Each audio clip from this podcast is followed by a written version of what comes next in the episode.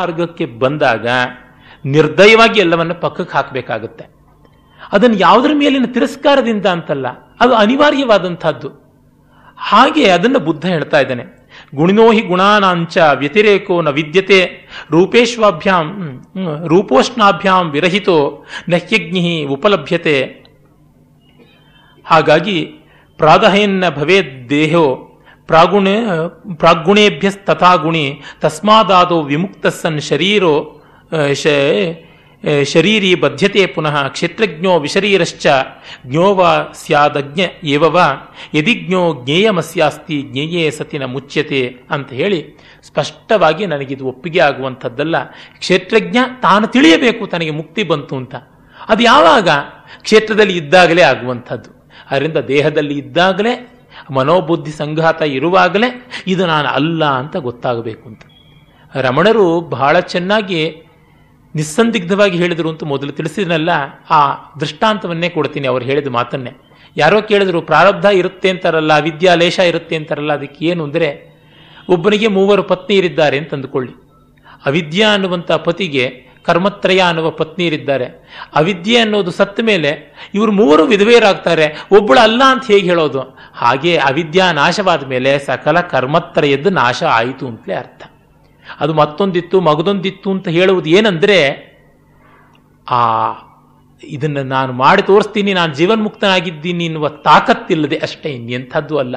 ಬಹಳ ಸುಲಭವಾಗಿ ಜಾರ್ಕೋಬಹುದಲ್ವ ನಮಗೂ ಅವಿದ್ಯಾಲೇಶ ಇದೆ ಅಂತ ಹೇಳಿಬಿಟ್ಟು. ಇದು ತುಂಬಾ ಜಾಣ್ಮೆಯ ಉತ್ತರವಾಗುತ್ತೆ. ಏನೋ ನಾನು ಕಂಡಂತೆ ಅಂತಂದ್ಬಿಟ್ರೆ ಯಾರು ಏನೋ ಆಕ್ಷೇಪ ಮಾಡೋ ಹಾಗಿಲ್ವಲ್ಲ. ಪೂಜೆ ಎಲ್ಲ ಮಾಡಿಬಿಟ್ಟು ಮಂತ್ರಹೀನಂ ಭಕ್ತಿಹೀನಂ ಕ್ರಿಯಾಹೀನಂ ಜನಾರ್ದನ ಯತ್ಪೂಜಿತಂ ಮಯಾದೇವ ಪರಿಪೂರ್ಣಂ ತದಸ್ತುತೆ. ನಿಜ, ನಮ್ರತೆಗಾಗಿ ಹೇಳ್ಕೊಳ್ಬೇಕಾದದ್ದು. ಏನ್ ತಪ್ಪಾದ್ರೂ ಪರವಾಗಿಲ್ಲ, ಕೈ ಕೊಡ್ಕೊಂಡು ಸೃಷ್ಟಿಕೃತ ಆಹುತಿ ಮಾಡಿಬಿಟ್ಟ ಮೇಲೆ ಆಗೋಗ್ಬಿಡ್ತು. ಏನ್ ತಪ್ಪು ಮಾಡಿದ್ರು ರಿಪೇರಿ ಆಗೋಗ್ಬಿಡ್ತು. ಕೆನ್ನೆಗೆ ಹಾಕೊಂಡ್ಬಿಟ್ರೆ ಆಯ್ತು. ಹಂಸಕ್ಷೀರ ನ್ಯಾಯದಂತೆ ಸ್ವೀಕರಿಸ್ಬಿಡಿ ಎಲ್ಲವನ್ನು ಅಂತ ಅಂದ್ಬಿಟ್ರೆ ಆಯ್ತಾ? ಆರಾಮಿತ್ರ ಅವ್ರು ಹೇಳ್ತಾರೆ. ಆ ಹಂಸ ಕ್ಷೀರ ಏನು ಮಾಡಲ್ಲ, ಕ್ಷೀರವನ್ನು ತಗೊಂಡು ಅದು ನೀರನ್ನು ಬಿಡುತ್ತೆ ಅಷ್ಟೇನೆ. ಎಲ್ಲ ಮನುಷ್ಯರು ಮಾಡುವಂಥದ್ದೇನೆ ಅಂತ ಗೇಲಿ ಮಾಡ್ತಾ ಇರ್ತಾರೆ. ಹಾಗಾಗಿ ಇದು ಅಲ್ಲ ತತ್ವ. ತತ್ವ ಅಂತಂದ್ರೆ ಯಾಜ್ಞವಲ್ಕ್ಯ ಬೃಹದಾರಣಿಕೋಪನಿಷತ್ನಲ್ಲಿ ಹೇಳ್ತಾನಲ್ಲ ಜನಕನ ಹತ್ರಕ್ಕೆ, ಇದನ್ನ ನೀನು ಒಪ್ಕೊಳ್ಳಿಲ್ವೋ ಹೇಳು. ಒಪ್ಕೊಂಡಿಯೋ ಹೇಳು. ಇದಕ್ಕೆ ನನ್ನ ಉತ್ತರ ಹೇಳೋ. ಇದನ್ನ ಅನುಭವದಿಂದ ಹೇಳು. ಇಲ್ದರೆ ನಿನ್ನ ತಲೆ ಉರುಳು ಬೀಳುತ್ತೆ ಅಂತ ಹೇಳ್ಬಿಟ್ಟು. ಅಹಲ್ಲಿಕ ಇತಿ ಹೋವಾಚ ಅಂತ ಬರುತ್ತೆ, ನೀನು ಪಿಶಾಚ ಆಗ್ತೀಯ ಅಂತ. ಇದು ಯಾವ ಅರ್ಥದಲ್ಲಿ ಹೇಳೋದು ಅಂದರೆ, ಇದು ತರ್ಕಪಾದದಿಂದ ಮಾಡುವುದಲ್ಲ ಅನುಭವ ಪಾದದಿಂದ ಮಾಡುವುದು.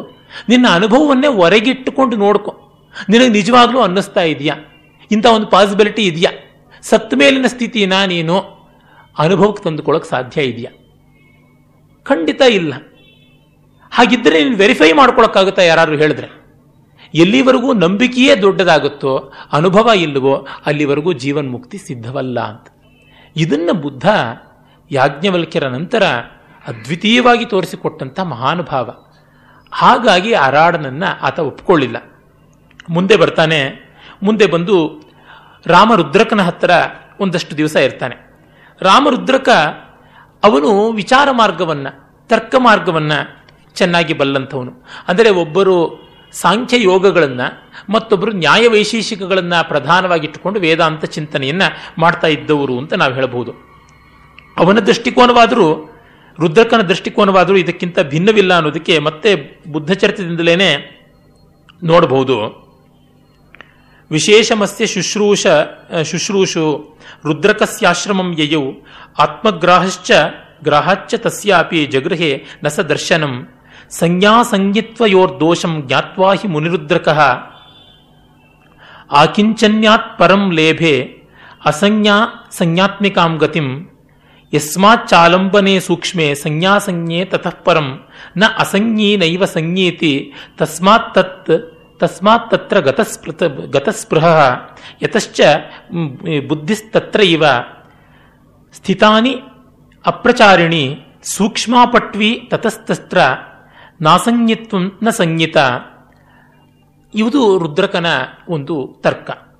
ಅಂದರೆ ರುದ್ರಕ ಈ ದ್ರ ದ್ರಷ್ಟಾರ ಮತ್ತು ದೃಶ್ಯ ಅನ್ನುವಂಥದ್ದು ಇದ್ದೇ ಇರುತ್ತೆ ಅಂತ. ತ್ರಿಪುಟಿ ಇದ್ದೇ ಇರುತ್ತೆ ಅನ್ನುವಂಥದ್ದು ಅವನ ಅಭಿಪ್ರಾಯ. ಆದರೆ ಇದು ಹಾಗಲ್ಲ. ಖಂಡಿತವಾಗಿ ಇದು ನಿಲ್ಲುವಂಥದ್ದಲ್ಲ ಅಂತ ಹೇಳಿ ಅವನು ಅವನನ್ನು ನಿರಾಕರಿಸ್ತಾನೆ. ನೋಡಿ, ನಿರಾಕರಿಸುವಾಗಲೂ ತುಂಬಾ ಘನವಾದ ರೀತಿಯಲ್ಲಿ ನಿರಾಕರಿಸ್ತಾನೆ. ಆದರೆ ಬುದ್ಧ ಕೆಲವು ಕಾಲ ಅವ್ರ ಜೊತೆ ಇದ್ದ. ಒಂದೆರಡು ಮೂರು ವರ್ಷ ಒಟ್ಟು ಇವರ ಜೊತೆಗೆಲ್ಲ ಓಡಾಡಿಕೊಂಡು ಅವರ ಗುರುಕುಲದಲ್ಲೇ ಇದ್ದು ಅಭ್ಯಾಸ ಮಾಡಿದ. ಹಾಗೆ ಮಾಡಿದಾಗ ಅರಾಳ ಕಾಲಾಮ ಹೇಳ್ತಾನೆ, ನಿನಗೆ ನನ್ನ ಆಶ್ರಮ ಕೊಟ್ಬಿಡ್ತೀನಿ, ನೀನು ನನ್ನ ಆಶ್ರಮದ ಕುಲಪತಿಯಾಗಿದ್ದುಕೊಂಡು ಎಲ್ರಿಗೂ ಪಾಠ ಹೇಳು ಅಂತ. ಅದೇ ಉತ್ತರ ಅವನದು ನನಗಿಲ್ಲದ ಸಮಾಧಾನ ಇನ್ನು ಯಾರಿಗೆ ಸಮಾಧಾನ ಕೊಡೋದಕ್ಕೆ ಸಾಧ್ಯ? ಹಾಗೆ ಇವನು ರಾಮರುದ್ರಕಾನು ಹೇಳ್ತಾನೆ, ನಾನು ನೀನು ಒಟ್ಟಾಗಿ ಒಂದು ಆಶ್ರಮ ಕಟ್ಟೋಣ, ಬಾ ಇಬ್ಬರೂ ಜೊತೆಗಿರೋಣ ಅಂತ. ಖಂಡಿತ ಬೇಡ ಅಂತ. ಆ ಗುರುಗಳು ಶಿಷ್ಯನನ್ನ ತಮ್ಮ ಮಟ್ಟದವನು ಅಂತ ಗೌರವಿಸಿದ್ರಲ್ಲ, ಅವರು ದೊಡ್ಡವರೇ. ಅವರಿಗೆ ಪರಿಪೂರ್ಣ ಸತ್ಯ ದರ್ಶನ ಆಗದೇ ಇರಬಹುದು ಆದರೆ, ಅವರು ಒಂದು ಮಟ್ಟಿಗಾದರೂ ತತ್ವವನ್ನ ಕಂಡಿದ್ರು, ಮಾನವ ಮೌಲ್ಯವನ್ನು ಗಮನಿಸಿದ್ರು, ಇನ್ನೊಬ್ಬರ ಗುಣವನ್ನು ಗ್ರಹಿಸಿದ್ರು ಅನ್ನೋದು. ಹಾಗಾಗಿ ಬುದ್ಧ ಜ್ಞಾನೋದಯವಾದ ಮೇಲೆ ಮೊದಲು ತನ್ನ ಒಂದು ಚಿಂತನವನ್ನ, ತನ್ನ ಒಂದು ದರ್ಶನವನ್ನು ಇವರಿಬ್ಬರ ಜೊತೆ ಹಂಚಿಕೊಳ್ಬೇಕು ಅಂತ ಅಂದುಕೊಂಡು ಅವ್ರನ್ನ ಹುಡ್ಕೊಂಡು ಬರ್ತಾನೆ. ಅಷ್ಟೊತ್ತಿಗೆ ಗೊತ್ತಾಗುತ್ತೆ ಸುದ್ದಿ ಅವರು ಭೂಮಿ ಮೇಲೆ ಇಲ್ಲ ಅಂತ. ಅವರು ವಿದೇಹ ಮುಕ್ತಿ ಪಡೆದಿರ್ತಾರೆ. ಬುದ್ಧ ಜೀವನ್ ಮುಕ್ತಿ ಪಡೆದಿರ್ತಾನೆ. ಇದಕ್ಕೆ ಆನಂದ ಕುಮಾರ ಸ್ವಾಮಿಯವರು ಒಂದು ಕಡೆ ಹೇಳ್ತಾರೆ, Buddha and the gospel of Buddhism ಅನ್ನುವಂಥ ಒಂದು ಪುಸ್ತಕದಲ್ಲಿ ಬುದ್ಧನಿಗೆ ಯಾಜ್ಞವಲ್ಕಿರ ಹಾಗೆ ಅನುಭವ ವೇದಾಂತ ಯಾರೂ ಸಿಗಲಿಲ್ಲ. ಪುಸ್ತಕ ವೇದಾಂತಿಗಳಾದಂಥ ಅರಾಳ ಕಾಲಾಮ, ರಾಮರುದ್ರಕ ಸಿಕ್ಕಿದ್ರು. ಎಷ್ಟೇ ಇವರು ಸಾಧನೆ ಮಾಡಿದ್ರು ಕೂಡ ಆ ಸಾಧನೆ ಸೋಪಾಧಿಕವಾಗಿತ್ತೇ ಹೊರತು ನಿರುಪಾಧಿಕವಲ್ಲ ಅಂತ. ಅಧ್ಯಾರೋಪಾಪವಾದದಿಂದ ನಿರುಪಾಧಿಕವಾಗಿ ಚಿಂತನೆ ಮಾಡಿದ್ರೆ ಖಂಡಿತವಾಗಿ ಅದು ಸತ್ಯ ಸಾಕ್ಷಾತ್ಕಾರವಾಗುತ್ತೆ. ಅದಕ್ಕೋಸ್ಕರ ಅವನ ಕಾಲದಲ್ಲಿ ಅವನಿಗೆ ಯಾರು? ಇಂಥ ಜೀವನ್ಮುಕ್ತನಾದ ಬ್ರಹ್ಮಜ್ಞಾನಿ ಸಿಗದಿದ್ದ ಕಾರಣ ತಾನೇ ಅನ್ವೇಷಣೆ ಮಾಡಬೇಕಾಯಿತು, ತಾನೇ ಮಾಡಬೇಕಾಯಿತು ಅಂತ. ಭಗವಾನ್ ರಮಣ ಮಹರ್ಷಿಗಳ ಬದುಕಿನಲ್ಲಿ ನಾವು ಇದನ್ನೇ ಕಾಣ್ತೀವಿ. ಅವರಿಗೆ ಯಾವ ಗುರುಗಳು ಇರಲಿಲ್ಲ. ಕೆಲವರು ಮಡಿವಂತರು ಬುದ್ಧನಿಗೆ ಪರಂಪರೆ ಇಲ್ಲ ಅಂತ ಬೇಕಾದ್ರೆ ಗೂಬೆ ಕೂಡಿಸೋದಾದರೆ ರಮಣ ಮಹರ್ಷಿಗಳಿಗೂ ಪರಂಪರೆ ಇಲ್ಲ ಅಂತ ಹೇಳಬೇಕಾಗುತ್ತೆ. ಆ ಥರ ಬೇಕಾದಷ್ಟು ಉಂಟು. ಈಗ ಶಂಕರರ ಒಂದು ಪರಂಪರೆ ಅಂತ ನಾವೇನೋ ಹೇಳ್ತೀವಿ. ಅರೆ ಮಧ್ವಾಚಾರ್ಯರು ಗುರುಗಳು ಯಾರಿದ್ರು ಅಚ್ಯುತ ಪ್ರೇಕ್ಷರು ಅಂತ ಕರೀತಾರೆ, ಅಚ್ಯುತ ಪ್ರಜ್ಞರು ಅಂತಲೂ ಕರೀತಾರೆ ಅವ್ರನ್ನ. ಅವರೇ ಶಿಷ್ಯನಿಗೆ ಕಡೆಗೆ ಶಿಷ್ಯನಾಗಿ ಅವರಿಂದ ವೈಷ್ಣವ ಸದ್ವೈಷ್ಣವ ದೀಕ್ಷೆಯನ್ನು ಸ್ವೀಕಾರ ಮಾಡಿದ್ರು ಅಂತ ಗೊತ್ತಾದಾಗ ಅವರು ತಮ್ಮ ತತ್ವವನ್ನು ತಾವೇ ರಿಯಲೈಸ್ ಮಾಡಿಕೊಂಡಿದ್ದಲ್ವ?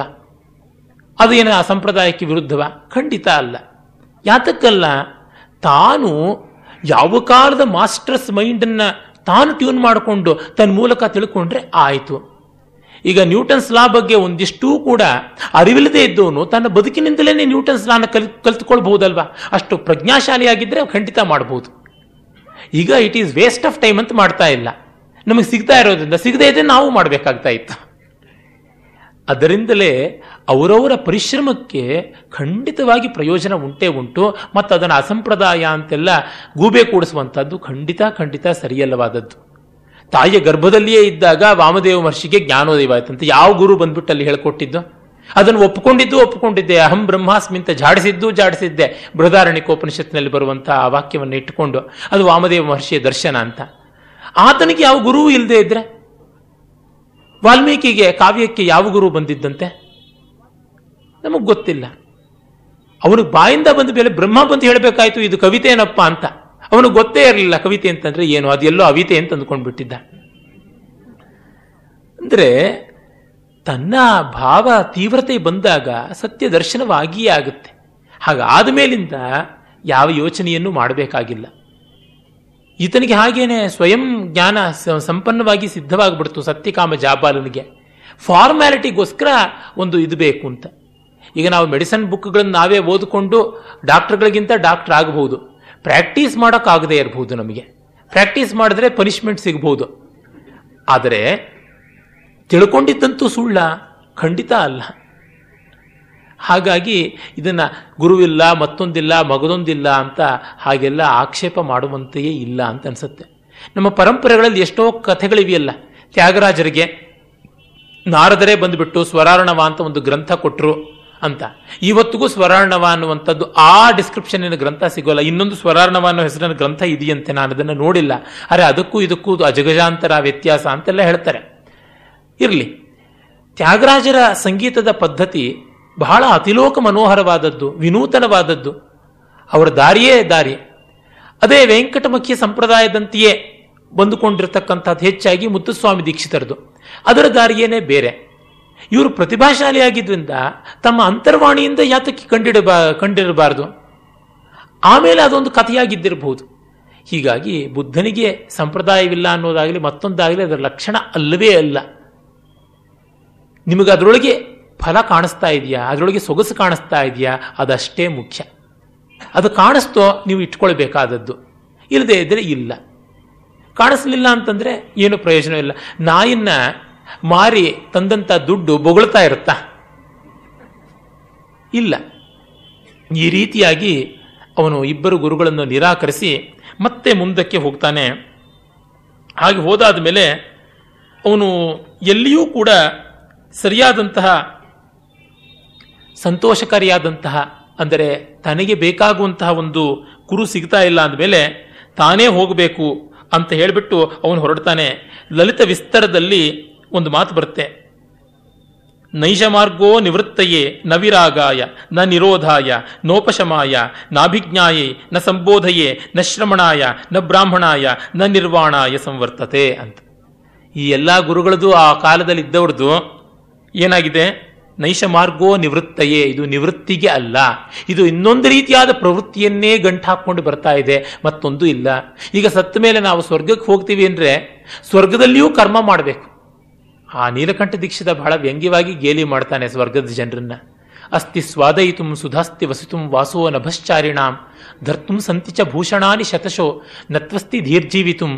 ಏನಾನ್ಯಾನ್ ಉಪಜೀವ್ಯ ಸರ್ವ ವಿಭವೇ ಕರ್ಮೈಕ ಲಭ್ಯೇ ಪದೇಪ್ಯಾಯಸ್ಯಂತಿ ವೃಥೈವ ಸೇವಕ ಇತಿ ಸ್ವಾಮಿ ಇತಿ ದುರ್ಮೇಧಸಃ. ಕುಡಿಯೋದಕ್ಕೆ ಅಮೃತ ಇದೆ.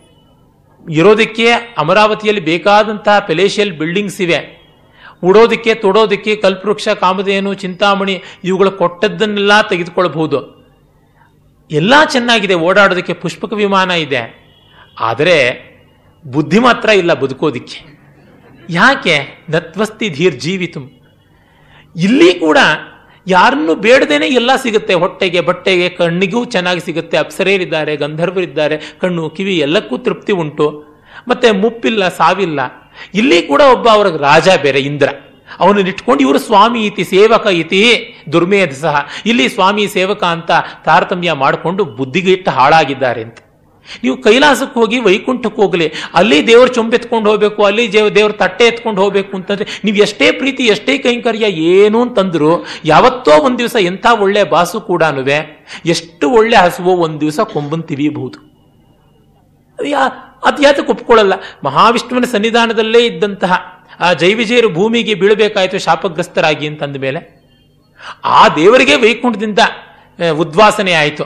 ಯಾತಕ್ಕೆ ಲಕ್ಷ್ಮಿ ಕೋಪ ಮಾಡ್ಕೊಂಡು ಹೋಗಿದ್ದಕ್ಕೆ ಅಂತಂದ್ಮೇಲೆ anything that is attained has to perish ಪಡೆದದ್ದೆಲ್ಲ ಹೋಗಲೇಬೇಕು. ಇರುವುದೆಂದು ಹೋಗೋದಿಕ್ಕೆ ಸಾಧ್ಯ ಇಲ್ಲ. ಬಂದಿದ್ದು ಹೋಗಲೇಬೇಕು. ಅಷ್ಟೇ ಹೊರತುನುವೆ. ಇನ್ಯಾವುದೂ ಅಲ್ಲ, ಹಾಗಾಗಿ ಇರುವುದು ಯಾವುದು ಅಂತ ನೋಡಬೇಕು ಅಂತ ಬುದ್ಧನದು ಆ ದೃಷ್ಟಿ. ಇದು ಯಾವ ದೇವರನ್ನಾಗಲಿ, ಯಾವ ಲೋಕವನ್ನಾಗಲಿ ತಿರಸ್ಕಾರ ಮಾಡುವಂಥದ್ದಲ್ಲ. ದೇವರು ಪೂರ್ಣ ಆಗಬೇಕು. ನಾವು ಏನು ಮಾಡ್ಕೊಂಡಿದ್ದೀವಿ ಅಂದರೆ ನಾವು ನಮ್ಮ ಭಕ್ತಿ, ನಮ್ರತೆ, ವಿನಯಗಳ ಒಂದು ಮರೆಯಲ್ಲಿ ಅಹಂಕಾರವನ್ನೇ ಬೆಳೆಸ್ಕೊಂಡಿದ್ದೀವಿ. ಆ ದೇವರ ಲೋಕ ಅಂತಂದರೆ ನಮ್ಮ ಲೋಕ ದೇವರ ಲೋಕ ಅಲ್ಲ. ಆ ದೇವರು ಅಂತಂದರೆ ಅವನು ನಮ್ಮೊಳಗೆ ಇಲ್ಲವೇ ಇಲ್ಲ ಅಂತ ಅರ್ಥವಾಯಿತು. ಅಂದರೆ ಈ ಪ್ರತ್ಯೇಕತಾ ಭಾವ ಇದೆಯಲ್ಲ, ಆ ಪ್ರತ್ಯೇಕತೆ ಭಾವ ಯಾತಕ್ಕೆ? ಇನ್ಸೆಕ್ಯೂರಿಟಿಯಿಂದ ಬರುವುದು. ನಾನು ಸದಾ ಉಳಿಬೇಕು ಅಂತಲೇ ಮಾಡ್ಕೊಳ್ಳುವಂಥದ್ದು. ಹಾಗೆ ಮಾಡಿಕೊಂಡು ನಾವು ದೇವರಿಗೆ ಜಾಗ ಕೊಡ್ತಾ ಇಲ್ಲ ನಮ್ಮೊಳಗೆ. ನಿಜವಾಗಿ ನೋಡಿದ್ರೆ ಭಕ್ತಿ ಎನ್ನುವ ಹೆಸರಿನಲ್ಲಿ ಮಾಡುವಂತಹ ಈ ಭೇದ ಏನಿದೆ, ಅದು ಭಕ್ತಿಯಲ್ಲ ಭಗವದ್ವೇಷವೇ ಆಗುತ್ತೆ ಅಂತ ನನಗನ್ಸುತ್ತೆ. ಬುದ್ಧ ಅದನ್ನು ಹೇಳ್ತಾ ಇದ್ದಾನೆ. ಆ ದೃಷ್ಟಿಯಿಂದ ಅವನು ಯಾವ ಒಂದು ಪ್ರತ್ಯೇಕವಾದ ದೇವರನ್ನು ಹೇಳಲಿಲ್ಲ. ದೇವರಲ್ಲದ್ದು ಯಾವುದಿದೆ?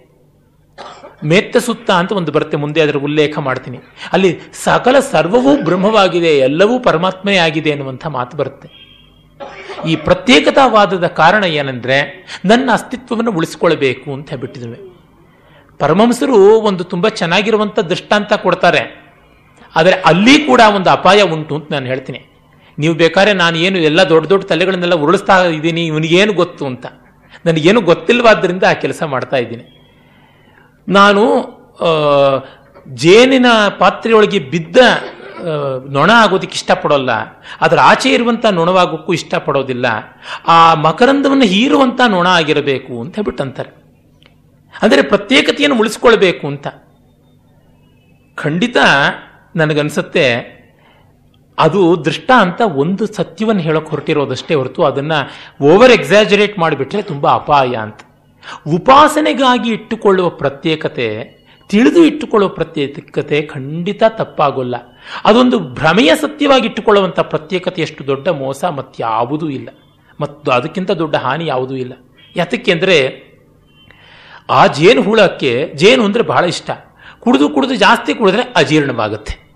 ಅಜೀರ್ಣವಾದ ಮೇಲೆ ಅದಕ್ಕೆ ಯಾವುದು ಅಮೃತ ಅಂತನ್ನುವಂಥ ಮಕರಂದ ಇತ್ತು, ಅದೇನೇ ವಿಷವಾಯಿತು. ಇಲ್ಲ, ಪರಮಾತ್ಮ ಎಂದು ಹಾಗಾಗೋದಕ್ಕೆ ಸಾಧ್ಯ ಇಲ್ಲ ಅಂತಂದರೆ ಹಾಗಿದ್ರೆ ಈ ದೃಷ್ಟಾಂತ ಪೂರ್ಣವಾಗಿ ಪ್ರಯೋಜನಕ್ಕೆ ಬರುವಂಥದ್ದಲ್ಲ ಅಂತ ಅಂತಾಯ್ತು. ಅಲ್ಲಿ ಈ ನಾನಾ ವಿಧವಾದ ಹೇತ್ವಾಭಾಸಗಳಿವೆ ಅಂತ ಆಗತ್ವೆ. ಯಾವಾಗಲೂ ನಮ್ಮಿಂದ ಅದು ಪ್ರತ್ಯೇಕವಾಗಿ ಉಳಿದರೆ ಸಮಸ್ಯೆ ತಪ್ಪಿದ್ದೇ ಅಲ್ಲ ಅನ್ನುವಂಥದ್ದು. ಹಾಗಾಗಿ ಏನಿರುವುದು? ಒಂದು ಅದು ನಾವೇ ಆಗ್ಬಿಡಬೇಕು. ಅಥವಾ ನಾವು ಅದರೊಳಗೆ ಕರಗಿ ಹೋಗಬೇಕು. ನಾವು ಅದರೊಳಗೆ ಪೂರ್ತಿ ಕರಗಿಬಿಡ್ತೀವಿ ಎನ್ನುವಂಥದ್ದು ಇದೆಯಲ್ಲ ಅದು ಭಕ್ತಿ ಅಂತಂದರೆ. ಅದು ನಾವೇ ಆಗಿಬಿಟ್ವಿ ಎನ್ನುವಂಥದ್ದು ಜ್ಞಾನ ಅಷ್ಟೇನೆ. ಈ ಕಡೆ ದೃಷ್ಟಿ, ಆ ಕಡೆ ದೃಷ್ಟಿಯಿಂದ ಬಿಟ್ಟು ಮತ್ತಾವುದೂ ಇಲ್ಲ. ಅದನ್ನ ಬುದ್ಧ ಹೇಳೋದಕ್ಕೆ ಹೊರಟಿರುವಂಥದ್ದು. ಹೀಗಾಗಿ ಆತ ತಾನೇ ಸ್ವತಂತ್ರವಾದ ದಾರಿಯನ್ನು ಇಟ್ಕೊಳ್ಳೋದಕ್ಕೆ ಇದು ನಿವೃತ್ತಿಗೂ ಅಲ್ಲ, ನ ವಿರಾಗಾಯ. ವಿರಕ್ತಿಯೂ ಬರೋದಿಲ್ಲ. ಪ್ರತ್ಯೇಕತಾವಾದ ಇರುವಲ್ಲಿ ವೈರಾಗ್ಯ ಹೇಗೆ ಸಾಧ್ಯ? ಎಲ್ಲಿಯೋ ಒಂದು ಕಡೆಗೆ ಇದ್ದೇ ಇರುತ್ತೆ. ಲೋಕೋಪದೇಶಕ್ಕಾಗಿ ನಾವು ಮಾಡ್ತಾ ಇದ್ದೀವಿ ಅಂತ ಎಷ್ಟೋ ಜನ ಹೇಳ್ತಾರೆ. ಲೋಕವೇ ಇಲ್ಲದೇ ಇರೋ ಜಾಗದಲ್ಲೂ ಅದೇ ಮಾಡಿದ್ರೆ ಏನಂತ ಅನ್ಬೇಕು? ಇವೆಲ್ಲ ಕಾಂಟ್ರಡಿಕ್ಷನ್ಸ್ ತುಂಬ ನಮ್ಮ ಮತಾಚಾರ್ಯರುಗಳು, ನಮ್ಮ ಮಠಾಧೀಶರುಗಳು, ಬೇಕಾದಂತೆ ನಮ್ಮ ಪ್ರವಚನಕಾರರು, ನಮ್ಮ ವಿದ್ವಾಂಸರನ್ನೋರು, ಎಲ್ಲರೂ ಕೂಡ ಕಾಂಟ್ರಡಿಕ್ಷನ್ಸ್ ಬಹಳ ಜಾಣ್ಮೆಯಿಂದ ಮರೆಮಾಚಿಕೊಂಡು ಬರ್ತಾ ಇದ್ದಾರೆ. ಅದರ ಬಗ್ಗೆ ಬುದ್ಧನ ಆಗ್ರಹ ಉಂಟು. ನ ನಿರೋಧಾಯ, ಜನನ ಮರಣ ಚಕ್ರ ನಿರೋಧ ಮಾಡೋಕ್ಕೂ ಆಗ್ತಾ ಇಲ್ಲ. ನ ಉಪಶಮಾಯ, ಈ ಪ್ರಪಂಚ ನಮ್ಮ ಪಾಲಿಗೆ ಕರಗಿ ಹೋಗಬೇಕು. ಎಲ್ಲ ಸುಖ ದುಃಖಗಳು ಅಲ್ಲಿಂದ ಬರೋದು. ಸುಖ ದುಃಖಗಳು ಎರಡೂ ಮನಸ್ಸಿನ ವಿಕಾರವೇ ಅಲ್ವೇ? ಕಣ್ಣಿಗೆ ತುಂಬ ಚೆನ್ನಾಗಿರುವಂಥ ಸಿನಿಮಾನ ನೋಡಿ. ಎಷ್ಟೊತ್ತು ನೋಡಿರಿ? ಮೂರು ಗಂಟೆನ, ಆರು ಗಂಟೆನ? ಆಮೇಲೆ ಕಣ್ಣು ಉರಿಯೋದಕ್ಕೆ ಆರಂಭವಾಗುತ್ತೆ ಅದು ನಿಮ್ಮ ಪ್ರಿಯನಾದ ನಟ, ಪ್ರಿಯಳಾದ ನಟಿ, ಅವರುಗಳ ಪ್ರಿಯವಾದ ಲೊಕೇಶನ್ನಿನ ಪ್ರಿಯವಾದ ಕಾಸ್ಟ್ಯೂಮಿನ ಪ್ರಿಯವಾದ ಡಾನ್ಸ್ ಮ್ಯೂಸಿಕ್ ಡೈರೆಕ್ಟರ್ಗಳ ನೇತೃತ್ವದಲ್ಲಿ ಆದಂಥ ಡ್ಯೂಯೆಟ್ ಸಾಂಗ್ಸೇ ಇರಬಹುದು. ಅದರ ಜೊತೆಗೆ ವ್ಯಂಜಕ ಸಾಮಗ್ರಿಗೆ ಈ ಕಡೆ ಐನೂರು ಜನ ಗಂಡಸರು, ಆ ಕಡೆ ಐನೂರು ಜನ ಹೆಂಗಸರು ಬ್ಯಾಕ್ಗ್ರೌಂಡಲ್ಲಿ ರಿಚ್ನೆಸ್ ಕ್ರಿಯೇಟ್ ಮಾಡೋದಕ್ಕೂ ತಾಂಡವ ಆಡ್ತಾ ಇರಬಹುದು. ಹಾಗಾದರೂ ಕೂಡ ಕಣ್ಣಿಗೆ ಸುಸ್ತಾಗುತ್ತೆ, ಕಣ್ಣು ಮುಚ್ಕೊಂಡಿರಿ ಅಂತ ಆಮೇಲೆ ಡಾಕ್ಟರ್ ಹೇಳ್ತಾರೆ. ಕಪ್ಪು ಕೂಲಿಂಗ್ ಗ್ಲಾಸ್ ಹಾಕಿ ಇಲ್ಲದೆ ಇದ್ರೆ ಕಳ್ಳನಿಗೆ ಹಾಕೋ ತರಹ ಕಪ್ಪು ಬಟ್ಟೆನೂ ಕಣ್ಣಿಗೆ ಕಟ್ಟಿಬಿಟ್ಟಿದ್ದನು ಡ್ರಾಪ್ಸ್ ಹಾಕಿ ಕಣ್ಣು ಮುಚ್ಕೊಳ್ಳಿ ಅಂತ. ಅಂದರೆ ದುಃಖಕಾರಕವಾಗಲಿ, ಸುಖಕಾರಕವಾಗಲಿ ಯಾವುದು ಇಂದ್ರಿಯ ಸನ್ನಿಕರ್ಷ ಇದ್ದರೆ ಆಗುತ್ತೆ. ಇಂದ್ರಿಯ ಸನ್ನಿಕರ್ಷತ್ವ ಹೋಗಬೇಕು ಅಂದರೆ ಪ್ರಪಂಚದಿಂದ ವಿಡ್ರಾ ಆಗಬೇಕು. ಅದು ಪ್ರಪಂಚ ಉಪಶಮ. ಪ್ರಪಂಚ ಉಪಶಮ ಆಗಬೇಕು ಅಂದರೆ ಬಾಂಬ್ ಹಾಕಬೇಕು ಅಂತ ಅರ್ಥ ಅಲ್ಲ. ಅದಕ್ಕೆ ಆಲ್ಖೈದ ಸಾಕಾಗುತ್ತೆ. ಪ್ರಪಂಚೋಪಶಮ ಅಂದರೆ ತುಂಬ ಜನ ತಪ್ಪು ತಿಳ್ಕೊಂಡಿರೋದು ಶಂಕರನ್ನಾಗಲಿ, ಬುದ್ಧನನ್ನಾಗಲಿ, ರಮಣರನ್ನಾಗಲಿ ಏನಂದ್ರೆ ಪ್ರಪಂಚ ನಾಶನ ಮಾಡಿಬಿಡಬೇಕು ಅಂತ ಇವ್ರ ಉದ್ದೇಶ ಪ್ರಪಂಚವನ್ನು ತಿರಸ್ಕರಿಸಬೇಕು ಅಂತ. ವಿತ್ರ ಆಗೋದು ಅಂತ ಅಷ್ಟೇ ಅರ್ಥ. ಅದೇ ಹಳೆಯ ಅನಾಲಜಿಯ ಕೊಡೋದಿದ್ದೆ ನಾನು ಸ್ಕೂಲಿಂದ ಕಾಲೇಜಿಂದ ಗ್ರ್ಯಾಜುಯೇಟ್ ಆಗಿ ಬಂದ ಮೇಲೆ ಆ ಶಾಲಾ ಕಾಲೇಜುಗಳು ಉಪಶಾಂತವಾದವು, ಉಪಶಮಗೊಂಡವು. ಬೇರೆಯವ್ರ ಪಾಲಿಗಿದೆ, ಅರೆ ನನ್ನ ಪಾಲಿಗೆ ಇಲ್ಲ. ಇದೇನು ಸ್ವಾರ್ಥ ಆಯ್ತಲ್ವಾ? ಹೌದು ಸ್ವಾಮಿ, ವೇದಾಂತದಷ್ಟು ಸ್ವಾರ್ಥ ಮತ್ತಿನ್ಯಾವುದೂ ಇಲ್ಲ. It is arrogance and ignorance to say that I am going to serve others you serve your own self first S capital ಅಷ್ಟೆ, ಇನ್ನೇನು ಅಲ್ಲ. ತನ್ನನ್ನು ತಾನು ತಿದ್ದುಕೊಂಡ್ರೆ ಪ್ರಪಂಚವೇ ಸರಿಯಾಗಿದೆ ಅಂತ ಗೊತ್ತಾಗುತ್ತೆ. ಇದನ್ನು ಬುದ್ಧ ಹೇಳೋಕ್ಕೆ ಹೊರಟು, ನ ಉಪಶಮಾಯ, ನ ಅಭಿಜ್ಞಾಯ, ಇದು ತಿಳುವಳಿಕೆಗೂ ಅಲ್ಲ. ಪ್ರಪಂಚ ಸರಿಯಾಗಿದೆ ಅನ್ನೋನು ರಿಪೇರಿ ಮಾಡೋದಕ್ಕೆ ಹೋಗೋದಿಲ್ಲ. ನೋಡಿ, ಯಾವನೋ ಒಬ್ಬ ಬಂದ, ಒಂದು ಮರವನ್ನು ನೋಡ್ದ. ಈ ಮರ ಸರಿಯಾಗಿ ಬೆಳೆದಿಲ್ಲ ಅನ್ಸುತ್ತೆ. ಈ ಕೊಂಬೆ ನೋಡಿ ಆ ಕಡೆ ವಕ್ರವಾಗಿ ಹೋಗಿದೆ. ಈ ಕೊಂಬೆ ಹೀಗೆ ಬಂದಿದೆ. ಅದಕ್ಕಾಗಿ ಇದು ಹಾಗಾಗಿದೆ, ಇದು ಹೀಗಾಗಿದೆ, ಇವೆರಡನ್ನು ಕತ್ತರಿಸ್ಬಿಟ್ರೆ ಸರಿಯಾಗುತ್ತೆ ಅಂತ ಕತ್ತರಿಸ್ದ. ಮೇಲ್ ನೋಡಿದ್ರೆ ಆ ಇನ್ನೆರಡು ಕೊಂಬೆಗಳು ಅವು ಹಿಂಗೋ ವಕ್ರ ವಕ್ರವಾಗಿದ್ವು. ಅದನ್ನು ಕತ್ತರಿಸ್ತಾ ಬಂದು ಈ ಒಂದು ಪ್ರಪಂಚವನ್ನು ಸರಿ ಮಾಡೋ ನೆಪದಲ್ಲಿ ಹೋಗಿ ಪ್ರಪಂಚವನ್ನು ನಾಶನ ಮಾಡ್ದ. ಈ ಬೆಕ್ಕಿನ ಕಜ್ಜಾಯಗಳ ತುಂಡುಗಳನ್ನ, ಎರಡು ಬೆಕ್ಕಿನ ಕಜ್ಜಾಯದ ತುಂಡುಗಳನ್ನ ಮಂಗ ಒಂದು ತೂಗಿದ ಕಥೆ ನಿಮಗೆ ಗೊತ್ತಲ್ಲ? ಹಾಗಾಗತ್ತೆ ಅಷ್ಟೇನೆ. ಆದರೆ ಮರ ಚೆನ್ನಾಗಿದೆ ಅಷ್ಟೇನೆ ಅನ್ನೋದು ವಿಡ್ರಾ ಆಗಿದ್ದವನಿಗೆ ಅದರ ಅಸಿಮೆಟ್ರಿಯಲ್ಲಿಯೇ ಒಂದು ಬ್ಯೂಟಿ ಕಾಣಿಸುತ್ತೆ. ಅವನು ಕಾಣಬಲ್ಲ ಅಸಿಮೆಟ್ರಿಯಲ್ಲಿಯೇನೆ ಬ್ಯೂಟಿನ. ಬರೀ ಸಂವಾದಿ ಸ್ವರಗಳೇ ಅಲ್ಲ, ವಿವಾದಿ ಇದ್ರೂ ಬ್ಯೂಟಿ ಇರುತ್ತೆ ಅನ್ನೋದನ್ನು ನಮ್ಮ ಸಂಗೀತ ತೋರಿಸಿಕೊಟ್ಟಿದೆ. ಈ ಭರತನಾಟ್ಯದಲ್ಲಿ left right right to xerox copy ಥರ ಡಾನ್ಸ್ ಮಾಡೋದುಂಟು.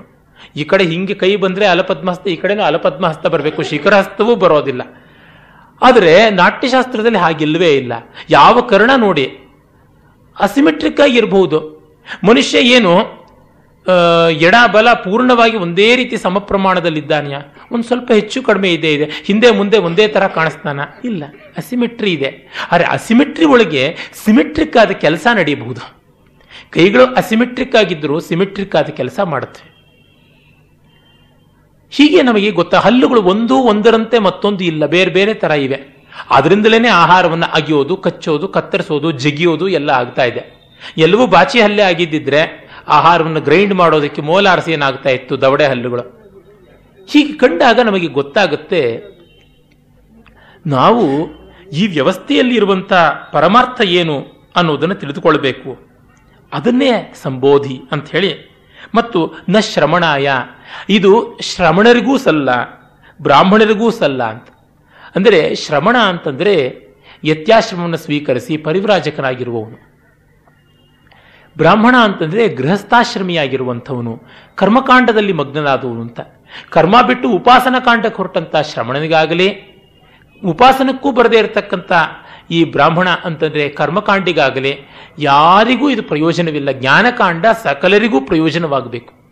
ಅದು ಒಂದು ರೀತಿ ಶಾಂತ ರಸ ಇದ್ದಂತೆ, ಯಾವ ರಸದಲ್ಲಿಯೂ ಕೂಡ ರಸತ್ವ ಬರಬೇಕು ಅಂದರೆ ಶಾಂತತ್ವ ಇರಬೇಕು. ಹಾಗೆ ಕರ್ಮವಾಗಲಿ, ಭಕ್ತಿಯಾಗಲಿ, ಯಾವುದಾಗಲಿ ಒಂದು ಯೋಗ ಅನ್ನಿಸ್ಕೊಳ್ಬೇಕು ಅಂದರೆ ಅಲ್ಲಿ ಜ್ಞಾನ ಇರಬೇಕು. ಜ್ಞಾನಾಶ್ರಯ ಇಲ್ಲದೆ ಯಾವ ಪ್ರಯೋಜನವೂ ಇಲ್ಲ ಅನ್ನುವುದನ್ನು ಇಟ್ಟುಕೊಂಡು ಬುದ್ಧ ಆ ಜ್ಞಾನ ಅನ್ನುವಂಥದ್ದು ಇರುವುದು ಆತ್ಮನಿಷ್ಠವಾಗಿ, ಅನ್ಯನಿಷ್ಠವಾಗಿ ಅಲ್ಲ ಅಂತ ತೆಗೆದುಕೊಂಡು ಅವನು ಹೊರಡ್ತಾನೆ. ಹೊರಟು ಬಗೆ ಬಗೆಯಾದ ಕಾಯ ಕ್ಲೇಶ ಕಷ್ಟಗಳನ್ನು ಪಟ್ಟು ಟ್ರಯಲ್ ಮಾಡ್ತಾನೆ. ವಿಚಾರ ಮಾರ್ಗವನ್ನು ನೋಡಿದ್ದಾಯಿತು. ಮತ್ತೆ ಹಳೆಯ ಇದಕ್ಕೆ ಬರೋಣ ಅಂತ. ಇದನ್ನು ಅವನೇ ತನ್ನ ಅನೇಕ ಗ್ರ, ಗಾಹೆಗಳಲ್ಲಿ, ಸುತ್ತುಗಳಲ್ಲಿ ಹೇಳಿಕೊಂಡಿದ್ದುಂಟು. ಅವನು ಆನಂದನು ಒಮ್ಮೆ ಹೇಳ್ತಾನೆ, ಆನಂದ, ನಾನು ಎಷ್ಟೋ ದಿವಸ ಒಂದು ಬೋರೆ ಹಣ್ಣು ಒಂದು ನೇರಳೆ ಹಣ್ಣು ಅಥವಾ ಒಂದು ಕಾಳನ್ನು ತಿಂತಾ ಇದ್ದೆ. ಆಗ ಏನು ನೇರಳೆ ಹಣ್ಣು ಕುಂಬಳಕಾಯಿ ಅಷ್ಟು ದೊಡ್ಡದಾಗಿರಲಿಲ್ಲ. ಭತ್ತದ ಕಾಳು ಏನು, ಆ ತೆಂಗಿನಕಾಯಿ ಅಷ್ಟು ದೊಡ್ಡದಾಗಿರಲಿಲ್ಲ. ಆಗಲೂ ಹೀಗೆ ಇತ್ತು ಅನ್ನುವಂಥ ಮಾತುಗಳೆಲ್ಲ ಬರುತ್ತೆ ಗಾಹೆಗಳಲ್ಲಿ. ಅಷ್ಟು ಶರೀರ ಶೋಷಣೆಯನ್ನು ಮಾಡಿದೆ ಅಂತ. ಅವನು ಹೇಳ್ಕೊಳ್ತಾನೆ, ಈ ಕರುಗಳ ಸಗಣಿಯನ್ನು ತಿಂದುಕೊಂಡು ಬಾಳ್ತಾ ಇದ್ದೆ ಅಂತ. ಒಂದು ವಾರಕ್ಕೆ ಒಂದು ಬಾರಿ ಮಾತ್ರ ಊಟ ಮಾಡುವುದು. ಅದು ಏನು? ಭಿಕ್ಷೆ ಹಿಡಿಯ ಗಾತ್ರದ್ದು. ಆಮೇಲೆ ಅದನ್ನು ಮತ್ತೂ ಕಡಿಮೆ ಮಾಡುವಂತಹದ್ದು ಈ ತರ ಮಾಡ್ಕೊಂಡು ಬಂದದ್ದು ಅಂತ. ಎಲ್ಲಿವರೆಗೂ ಬಂತು ಅಂದ್ರೆ ಅವನು ಹೇಳ್ತಾನೆ, ಮೈ ಮೇಲೆ ಕೊಳೆ ಮೆತ್ತುಕೊಂಡು ಮೆತ್ತುಕೊಂಡು ಅದು ಪಕಳೆ ಪಕಳೆಯಾಗಿ ಅಂಟಿಕೊಂಡು ದಪ್ಪಗೆ ಅದೊಂದು ಕವಚದಂತೆ ಆಗಿ ಅದು ಬಿದ್ದೋದ್ರೆ ಹೋಗಲಿ, ಪರವಾಗಿಲ್ಲ. ಆದಾಗ ತಾನ ಕ್ಲೀನ್ ಆಗಲಿ ಎನ್ನುವಂಥ ಮಟ್ಟಿಗೆ ದೇಹದ ಬಗ್ಗೆ ಉಪೇಕ್ಷೆ, ಅದರ ಬಗ್ಗೆ ಔದಾಸೀನ್ಯವನ್ನು ಮಾಡಿಕೊಳ್ತಾನೆ. ಆಮೇಲಿಂದ ತಲೆ ಕೂದಲು ಹೀಗೆ ಮುಟ್ಟಿದ್ರೆ ಹಿಡಿ ಹಿಡಿ ಕಿತ್ತು ಬರ್ತಾ ಇರುತ್ತೆ. ಹೊಟ್ಟೆ ತಡುಕೊಂಡ್ರೆ ಬೆನ್ನು ಮೂಳೆ ತಾಕ್ತಾ ಇರುತ್ತೆ. ಇದನ್ನೆಲ್ಲ ಅವನು ವರ್ಣಿಸ್ತಾನೆ.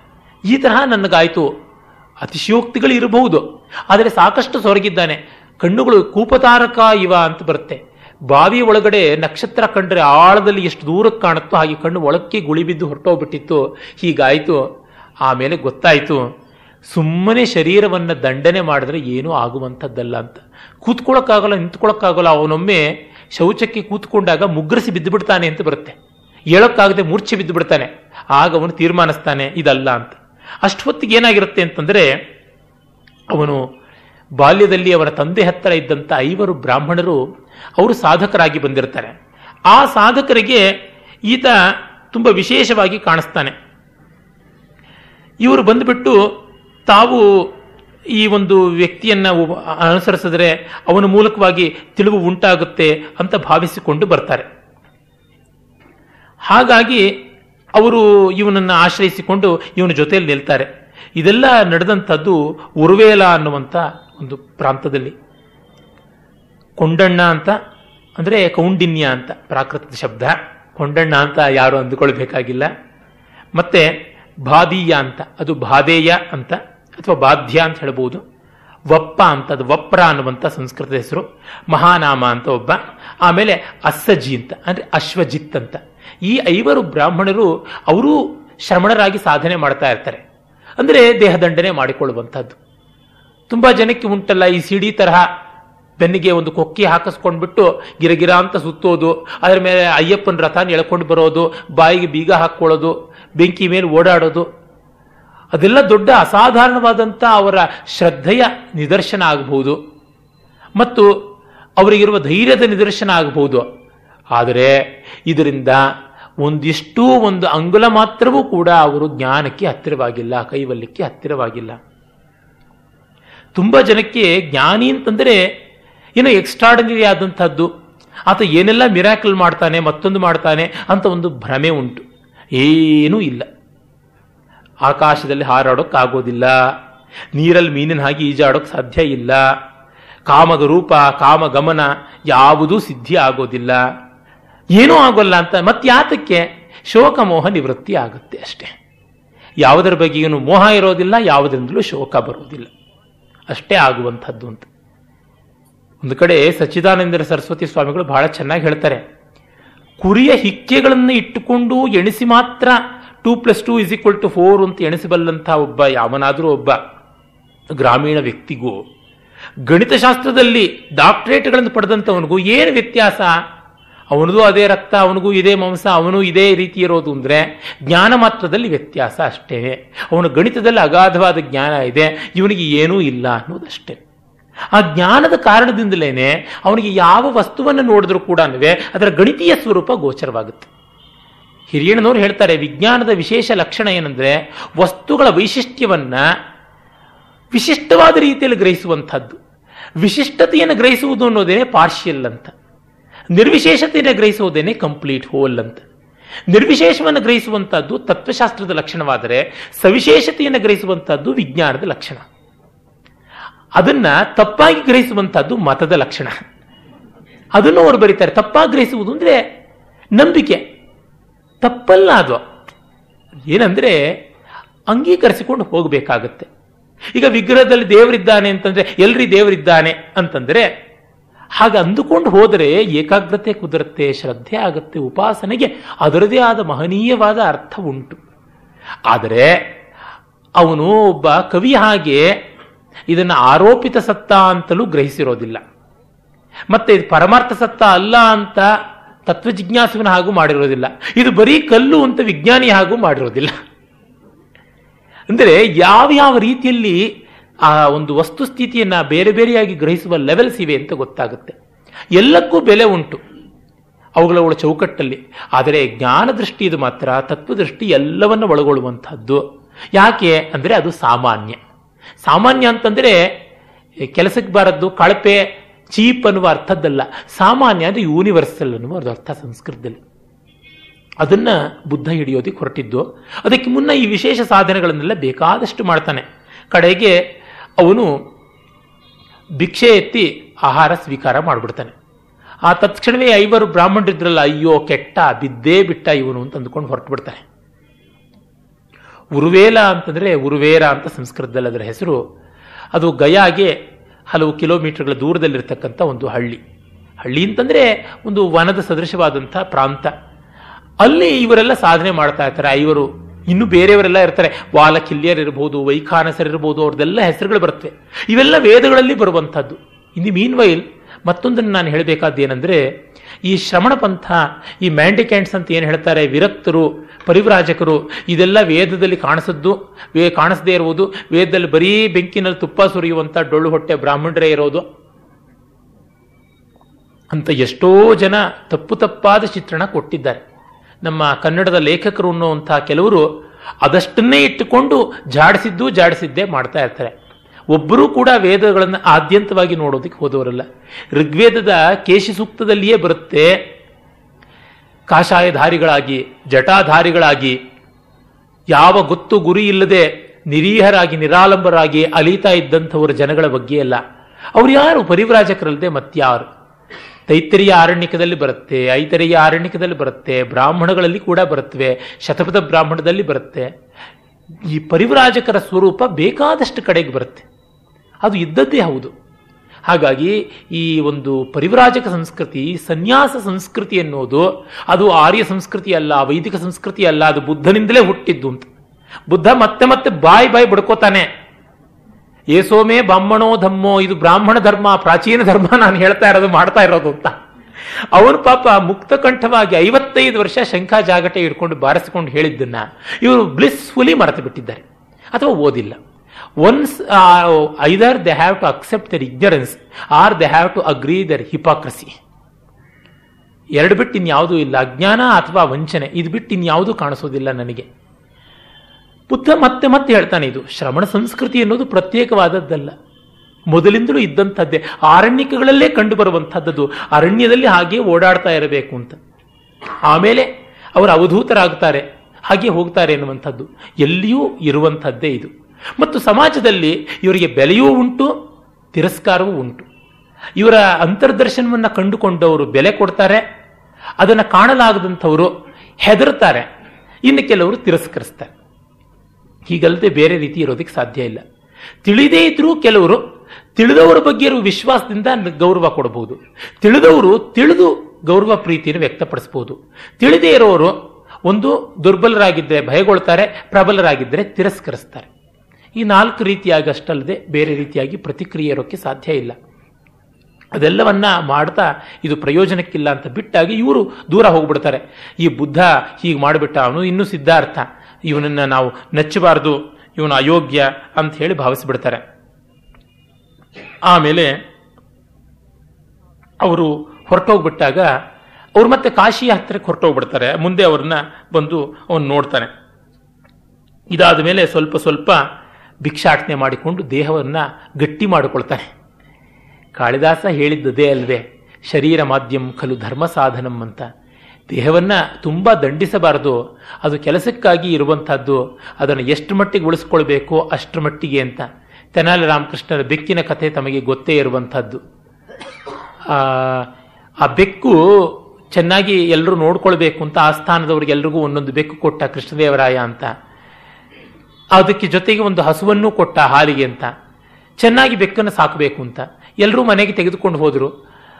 ಆಮೇಲೆ ಬಂದರೆ ತೆನಾಲ್ ರಾಮಕೃಷ್ಣನ ಬೆಕ್ಕು ಮಾತ್ರ ತಕ್ಕ ಮಟ್ಟಿಗೆ ಸಾಮಾನ್ಯಕ್ಕಿತ್ತು ತುಂಬ ಸೊರಗಲೂ ಆಗಿಲ್ಲ. ಅದೇ ಸಂದರ್ಭದಲ್ಲಿ ತುಂಬ ಪುಷ್ಟವೂ ಆಗಿಲ್ಲ. ಆಮೇಲೆ ಇದೇನಿದು ಹೀಗಿದೆಯಲ್ಲ ಅಂತಂದರೆ ತೆನಾಲ್ ರಾಮಕೃಷ್ಣ ಹೇಳ್ತಾನೆ, ಬೆಕ್ಕಿನ ಉದ್ದೇಶವೇ, ಸಾಕುವ ಉದ್ದೇಶವೇ ಇಲಿ ಹಿಡಿಯೋದು. ಆ ಬೆಕ್ಕುಗಳ ಕೈಯಲ್ಲಿ ಇಲಿ ಹಿಡಿಸ್ರಿ ಅಂತ. ಮೂರತ್ತು ಅವು ಹಾಲು ಕುಡದೆ ಬೆಳೆದಂತಾವು ಇಲಿ ನೋಡಿ ಹೆದರ್ಕೊಂಡ್ವೆ ಹೊರತು ಗಡವ ಬೆಕ್ಕುಗಳು ಹಿಡಿಯಲಿಲ್ಲ. ಆದರೆ ಇವನು ಬೆಕ್ಕು ಅದನ್ನು ನೋಡಿದ ತಕ್ಷಣ ಹಿಡಿಯಿತು. ಆ ದೇಹ ಮಾಡಬೇಕಾಗಿದ್ದ ಕೆಲಸ ಮಾಡಬೇಕು. ಅದು ಏನು ಮಾಡಬೇಕಾದದ್ದು? ಜ್ಞಾನದ ಮೂಲಕವಾಗಿ ದೇಹಾತೀತವಾಗುವಂಥ ಸಿದ್ಧಿಯನ್ನು ಸಾಧಿಸಬೇಕು. ದೇಹದಲ್ಲಿ ಇದ್ದುಕೊಂಡು ಲೋಕ ಸಂಗ್ರಹ ಅಂತ ಲೋಕಹಿತವನ್ನು ಮಾಡಬೇಕು.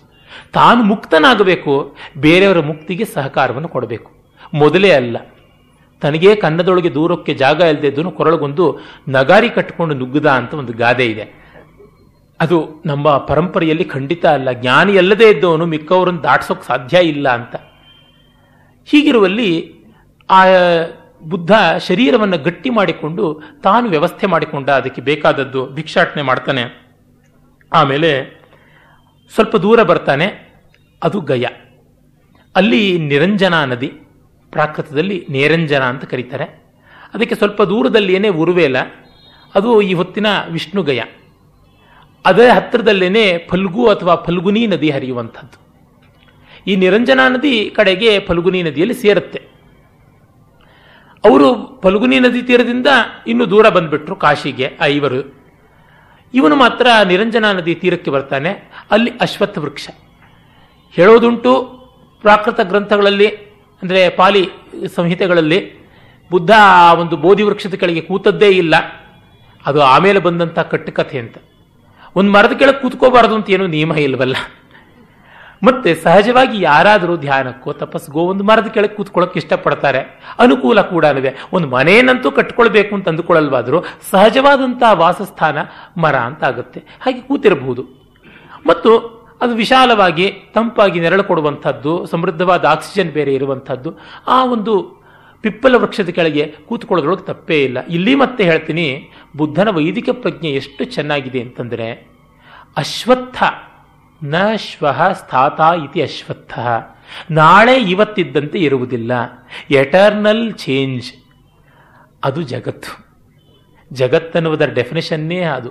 ಸದಾ ಗತಿಶೀಲವಾಗಿ ಬದಲಾಗ್ತಾ ಇರುವಂಥದ್ದು. ಪ್ರಪಂಚ ಅಂದರೆ ಹಾಗೇನೆ. ಪಂಚ ಭೂತಗಳಿಂದ ವಿಭಕ್ತವಾಗಿ ಆ ಪಂಚಭೂತಗಳು ಪಂಚೀಕೃತವಾಗಿ ಮತ್ತೆ ಮತ್ತೆ ಒಡ್ಕೊಂಡು ಒಡ್ಕೊಂಡು ಒಡ್ಕೊಂಡು ಹೋಗ್ತಾ ಇರುವಂಥದ್ದು. ಅದು ಪ್ರಪಂಚ ಅಂತ. ಈ ಪ್ರಪಂಚ ಜಗತ್ತಿನ ಸ್ವರೂಪ ಅಶ್ವತ್ಥ ಅಂತ ಅದನ್ನು ಉಪನಿಷತ್ತು ಹೇಳುತ್ತೆ. ಊರ್ಧ್ವಮೂಲ ಮವಾಕ್ಷಾಖ ಯಶೋಶ್ವತ್ಥ ಸನಾತನ ಅಂತ ಕಠೋಪನಿಷತ್ತು. ಗೀತೆಯು ಅದನ್ನೇ ಅನುದನಿಸಿದೆ. ಊರ್ಧ್ವಮೂಲ ಮಧಶಾಖಂ ಅಶ್ವತ್ಥಂ ಪ್ರಾಹುರವ್ಯಯಂ ಅಂತ. ಹೀಗೆ ವೃಕ್ಷವನ್ನು ಮತ್ತೆ ಮತ್ತೆ ಕೊಟ್ಟಿದ್ದಾರೆ. ಸಂಕೇತವಾಗಿ ಜಗತ್ತಿಗೆ. ನಾವು ಹಾಗೇನೆ ಈ ಪಾಂಚಭೌತಿಕವಾದ ಶರೀರಗಳು, ನಾವು ಅಹಂ ವೃಕ್ಷಸ್ಯ ರೇರಿವ ಅಂತ ಚೈತ್ಯದಲ್ಲಿ ಮತ್ತೆ ವೃಕ್ಷದ ಕಲ್ಪನೆ ಬರುತ್ತೆ. ಚೈತ್ಯ, ವೃಕ್ಷ ಎಲ್ಲ ಒಂದೇ ಅಂತ ಮೊದಲನೇ ದಿವಸವೇ ಹೇಳಿದ್ದೆ. ಋಗ್ವೇದದಲ್ಲಿ ಕೂಡ ವೃಕ್ಷ ಸಂಕೇತ ಬರುತ್ತೆ. ಹೀಗೆ ಜಗತ್ತಿನ ಸಂಕೇತವಾದ ವೃಕ್ಷದ ಕೆಳಗೆ ಕೂತ್ಕೊಳ್ತಾನೆ. ಆ ಅಶ್ವತ್ಥ ವೃಕ್ಷದ ಒಳಗೆ ಅಗ್ನಿ ಇರುವುದು ಹೊರಗೆ ಬರುತ್ತೆ. ಶಮೀ ವೃಕ್ಷದ ಮೇಲೆ ಬೆಳೆದ ಅಶ್ವತ್ಥದ ಆ ಒಂದು ಮರದಿಂದ ಅರಣಿಗಳನ್ನು ಮಾಡಿ, ಆ ಅರಣಿಗಳನ್ನು ಮಥನ ಮಾಡಿದರೆ ಯಜ್ಞಕ್ಕೆ ಅಗ್ನಿ ಬರುತ್ತೆ ಅಂತ. ಅಂದರೆ ಪ್ರಪಂಚದ ಒಳಗೆ ಪರಮಸತ್ಯ ಇದೆ, ಪ್ರಪಂಚದ ಆಚೆ ಎಲ್ಲೂ ಇಲ್ಲ. ಅರೆ ಪ್ರಪಂಚವನ್ನು ಭೇದಿಸಿ ಮಥನ ಮಾಡಿ ನೋಡುವಂಥ ಶಕ್ತಿ ಬೇಕು. ಅದು ಬುದ್ಧನ ದೃಷ್ಟಿ. ಹೀಗೆ ಬಂದ. ಆತ ಅಲ್ಲಿ ಕೂತ, ಕೂತಾಗ ಅಲ್ಲಿಯ ಊರಿನ ಒಬ್ಬ ಆಢ್ಯ, ರೈತ, ಯಾವನಿರ್ತಾನೆ, ಕರ್ಷಕ, ಅವನ ಮಗಳು ಸುಜಾತ ಅಂತ ಬರ್ತಾಳೆ. ಅವಳು ಒಂದು ಪಾತ್ರೆಯಲ್ಲಿ ಪಾಯಸ ತರ್ತಾಳೆ. ಅದು ಚಿನ್ನದ ಪಾತ್ರೆ ಅಂತ ಬರುತ್ತೆ. ಆಮೇಲೆ ಅತಿಶಯ ಬುದ್ಧನಿಗೆ ಕೊಡಬೇಕಾದ್ರೆ ಸಾಮಾನ್ಯದ್ದಾಗಬಾರ್ದಲ್ಲ. ಮುಂದೆ ಬಿಂಬಿಸಾರ ಅವನಿಗೆ ಕೈಗೆ ನೀರು ಹಾಕುವಾಗಲೂ ಕೈ ತೊಳೆಯೋಕೆ ನೀರು, ಅದು ಬಂಗಾರದ್ದೇ ಹಾಕ್ದ ಅಂತೆಲ್ಲ ಬರುತ್ತೆ. ಬುದ್ಧನಿಗೆ ಬಂಗಾರವ ಬೆಳ್ಳಿನ ಅಂತ ಅದೇನೂ ಇಲ್ಲ. ತುಂಬ ಚೆನ್ನಾಗಿ ಅಲ್ಲಿ ಒಂದು ಕಡೆ ಬರುತ್ತೆ. ಬಿಂಬಿಸಾರ ಮುಂದೆ ಬುದ್ಧನಿಗೆ ತಂಗೋದಿಕ್ಕಿ ಅಂತ, ವೇಣುವನ ಅಂತ ಒಂದು ಊರಾಚೆಯ ಒಂದು ಉಪವನದಂಥದ್ದು ಒಂದು. ಔಟ್ಸ್ಕಟ್ಸ್ ಅಲ್ಲಿ ಇರ್ತಕ್ಕಂಥದ್ದು ಒಂದು ಗಾರ್ಡನ್ ಕೊಡ್ತಾನೆ. ಅವನು ರಿಟ್ರೀಟ್ಸ್ಗೆ ಅದಕ್ಕೆ ಇದಕ್ಕೆಲ್ಲ ಆಗಲಿ ಅಂತ. ಅದಕ್ಕೆ ಬುದ್ಧ ಥ್ಯಾಂಕ್ಸ್ನ ಒಂದು ಮಾತು ಹೇಳೋದಿಲ್ಲ. ಯಾಕೆ ಅಂತಂದರೆ ತನ್ನ ಪ್ರಯೋಜನಕ್ಕಾಗಿ ಅಲ್ಲವೇ ಅಲ್ಲ. ಮತ್ತೆ ತಾನು ಪಡೆದಾಗ ಮಾತ್ರ ಇದು. ಪಡೆದದ್ದೂ ಅಲ್ಲ, ಅವನು ಕೊಟ್ಟದ್ದೂ ಅಲ್ಲ ಅಂತ. ಹಾಗಾಗಿ ಅದಕ್ಕೆ ಯಾವ ಥ್ಯಾಂಕ್ಸೂ ಇಲ್ಲ. ಮತ್ತೆ ಹಾಗಿದ್ರೆ ಕೃತಜ್ಞತೆ ಇಲ್ವಾ? ಹೌದು, ಅದಕ್ಕೆ ಮಹೋಪದೇಶವನ್ನು ಮಾಡಿಬಿಟ್ಟು ಹೋಗ್ತಾನೆ. ಉಪದೇಶ ಮಾಡಿದ ಪ್ರತ್ಯೇಕವಾದ ಕೃತಜ್ಞತೆ ಅನ್ನುವುದನ್ನು ಏನೂ ಸಲ್ಲಿಸಲಿಲ್ಲ ಅಂತ ಹೇಳ್ಬಿಟ್ಟಿದ್ವಿ.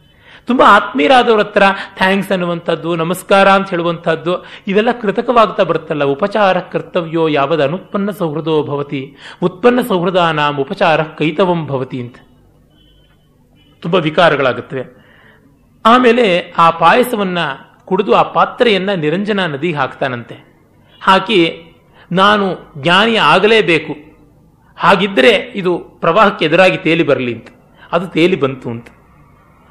ಅದರ ಸಂಕೇತ ಇಷ್ಟೇ, ಈ ಪ್ರಪಂಚದಲ್ಲಿ ಎಲ್ಲರೂ ಅನುಕೂಲವಾಗಿ ಹೋಗ್ತಾರೆ ಹೊರತು ಪ್ರತಿಕೂಲವಾಗಿ ಹೋಗೋಲ್ಲ.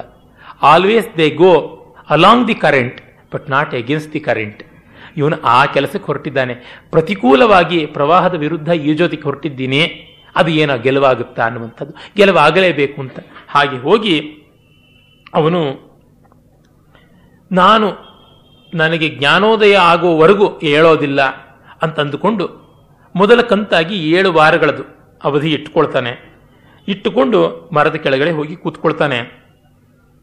ಅಲ್ಲಿ ಸುತ್ತಲೂ ಸಾಲ ವೃಕ್ಷಗಳು, ಬೇರೆ ಬೇರೆ ವೃಕ್ಷಗಳು ಎಲ್ಲ ಇರ್ತವೆ ಅಲ್ಲಿ ಸ್ವಾಸ್ತಿಕ ಅಂತ ಒಬ್ಬ ಬಂದು ಅವನು ದರ್ಭೆ ಕೊಟ್ಟಿರ್ತಾನೆ. ಆ ದರ್ಭೆಯನ್ನು ಹರಡಿಕೊಂಡು ಕೂತ್ಕೊಳ್ತಾನೆ ಅಂತ ಬರುತ್ತೆ. ಇವೆಲ್ಲ ನೋಡಿ ಟಿಪಿಕಲ್ ವೈದಿಕವಾದದ್ದೇನೆ. ದರ್ಭಾಸ್ತರಣ ಮಾಡಿಕೊಂಡು ಕೂತ್ಕೊಳ್ಬೇಕು ಅಂತಲೇ ಉಂಟು.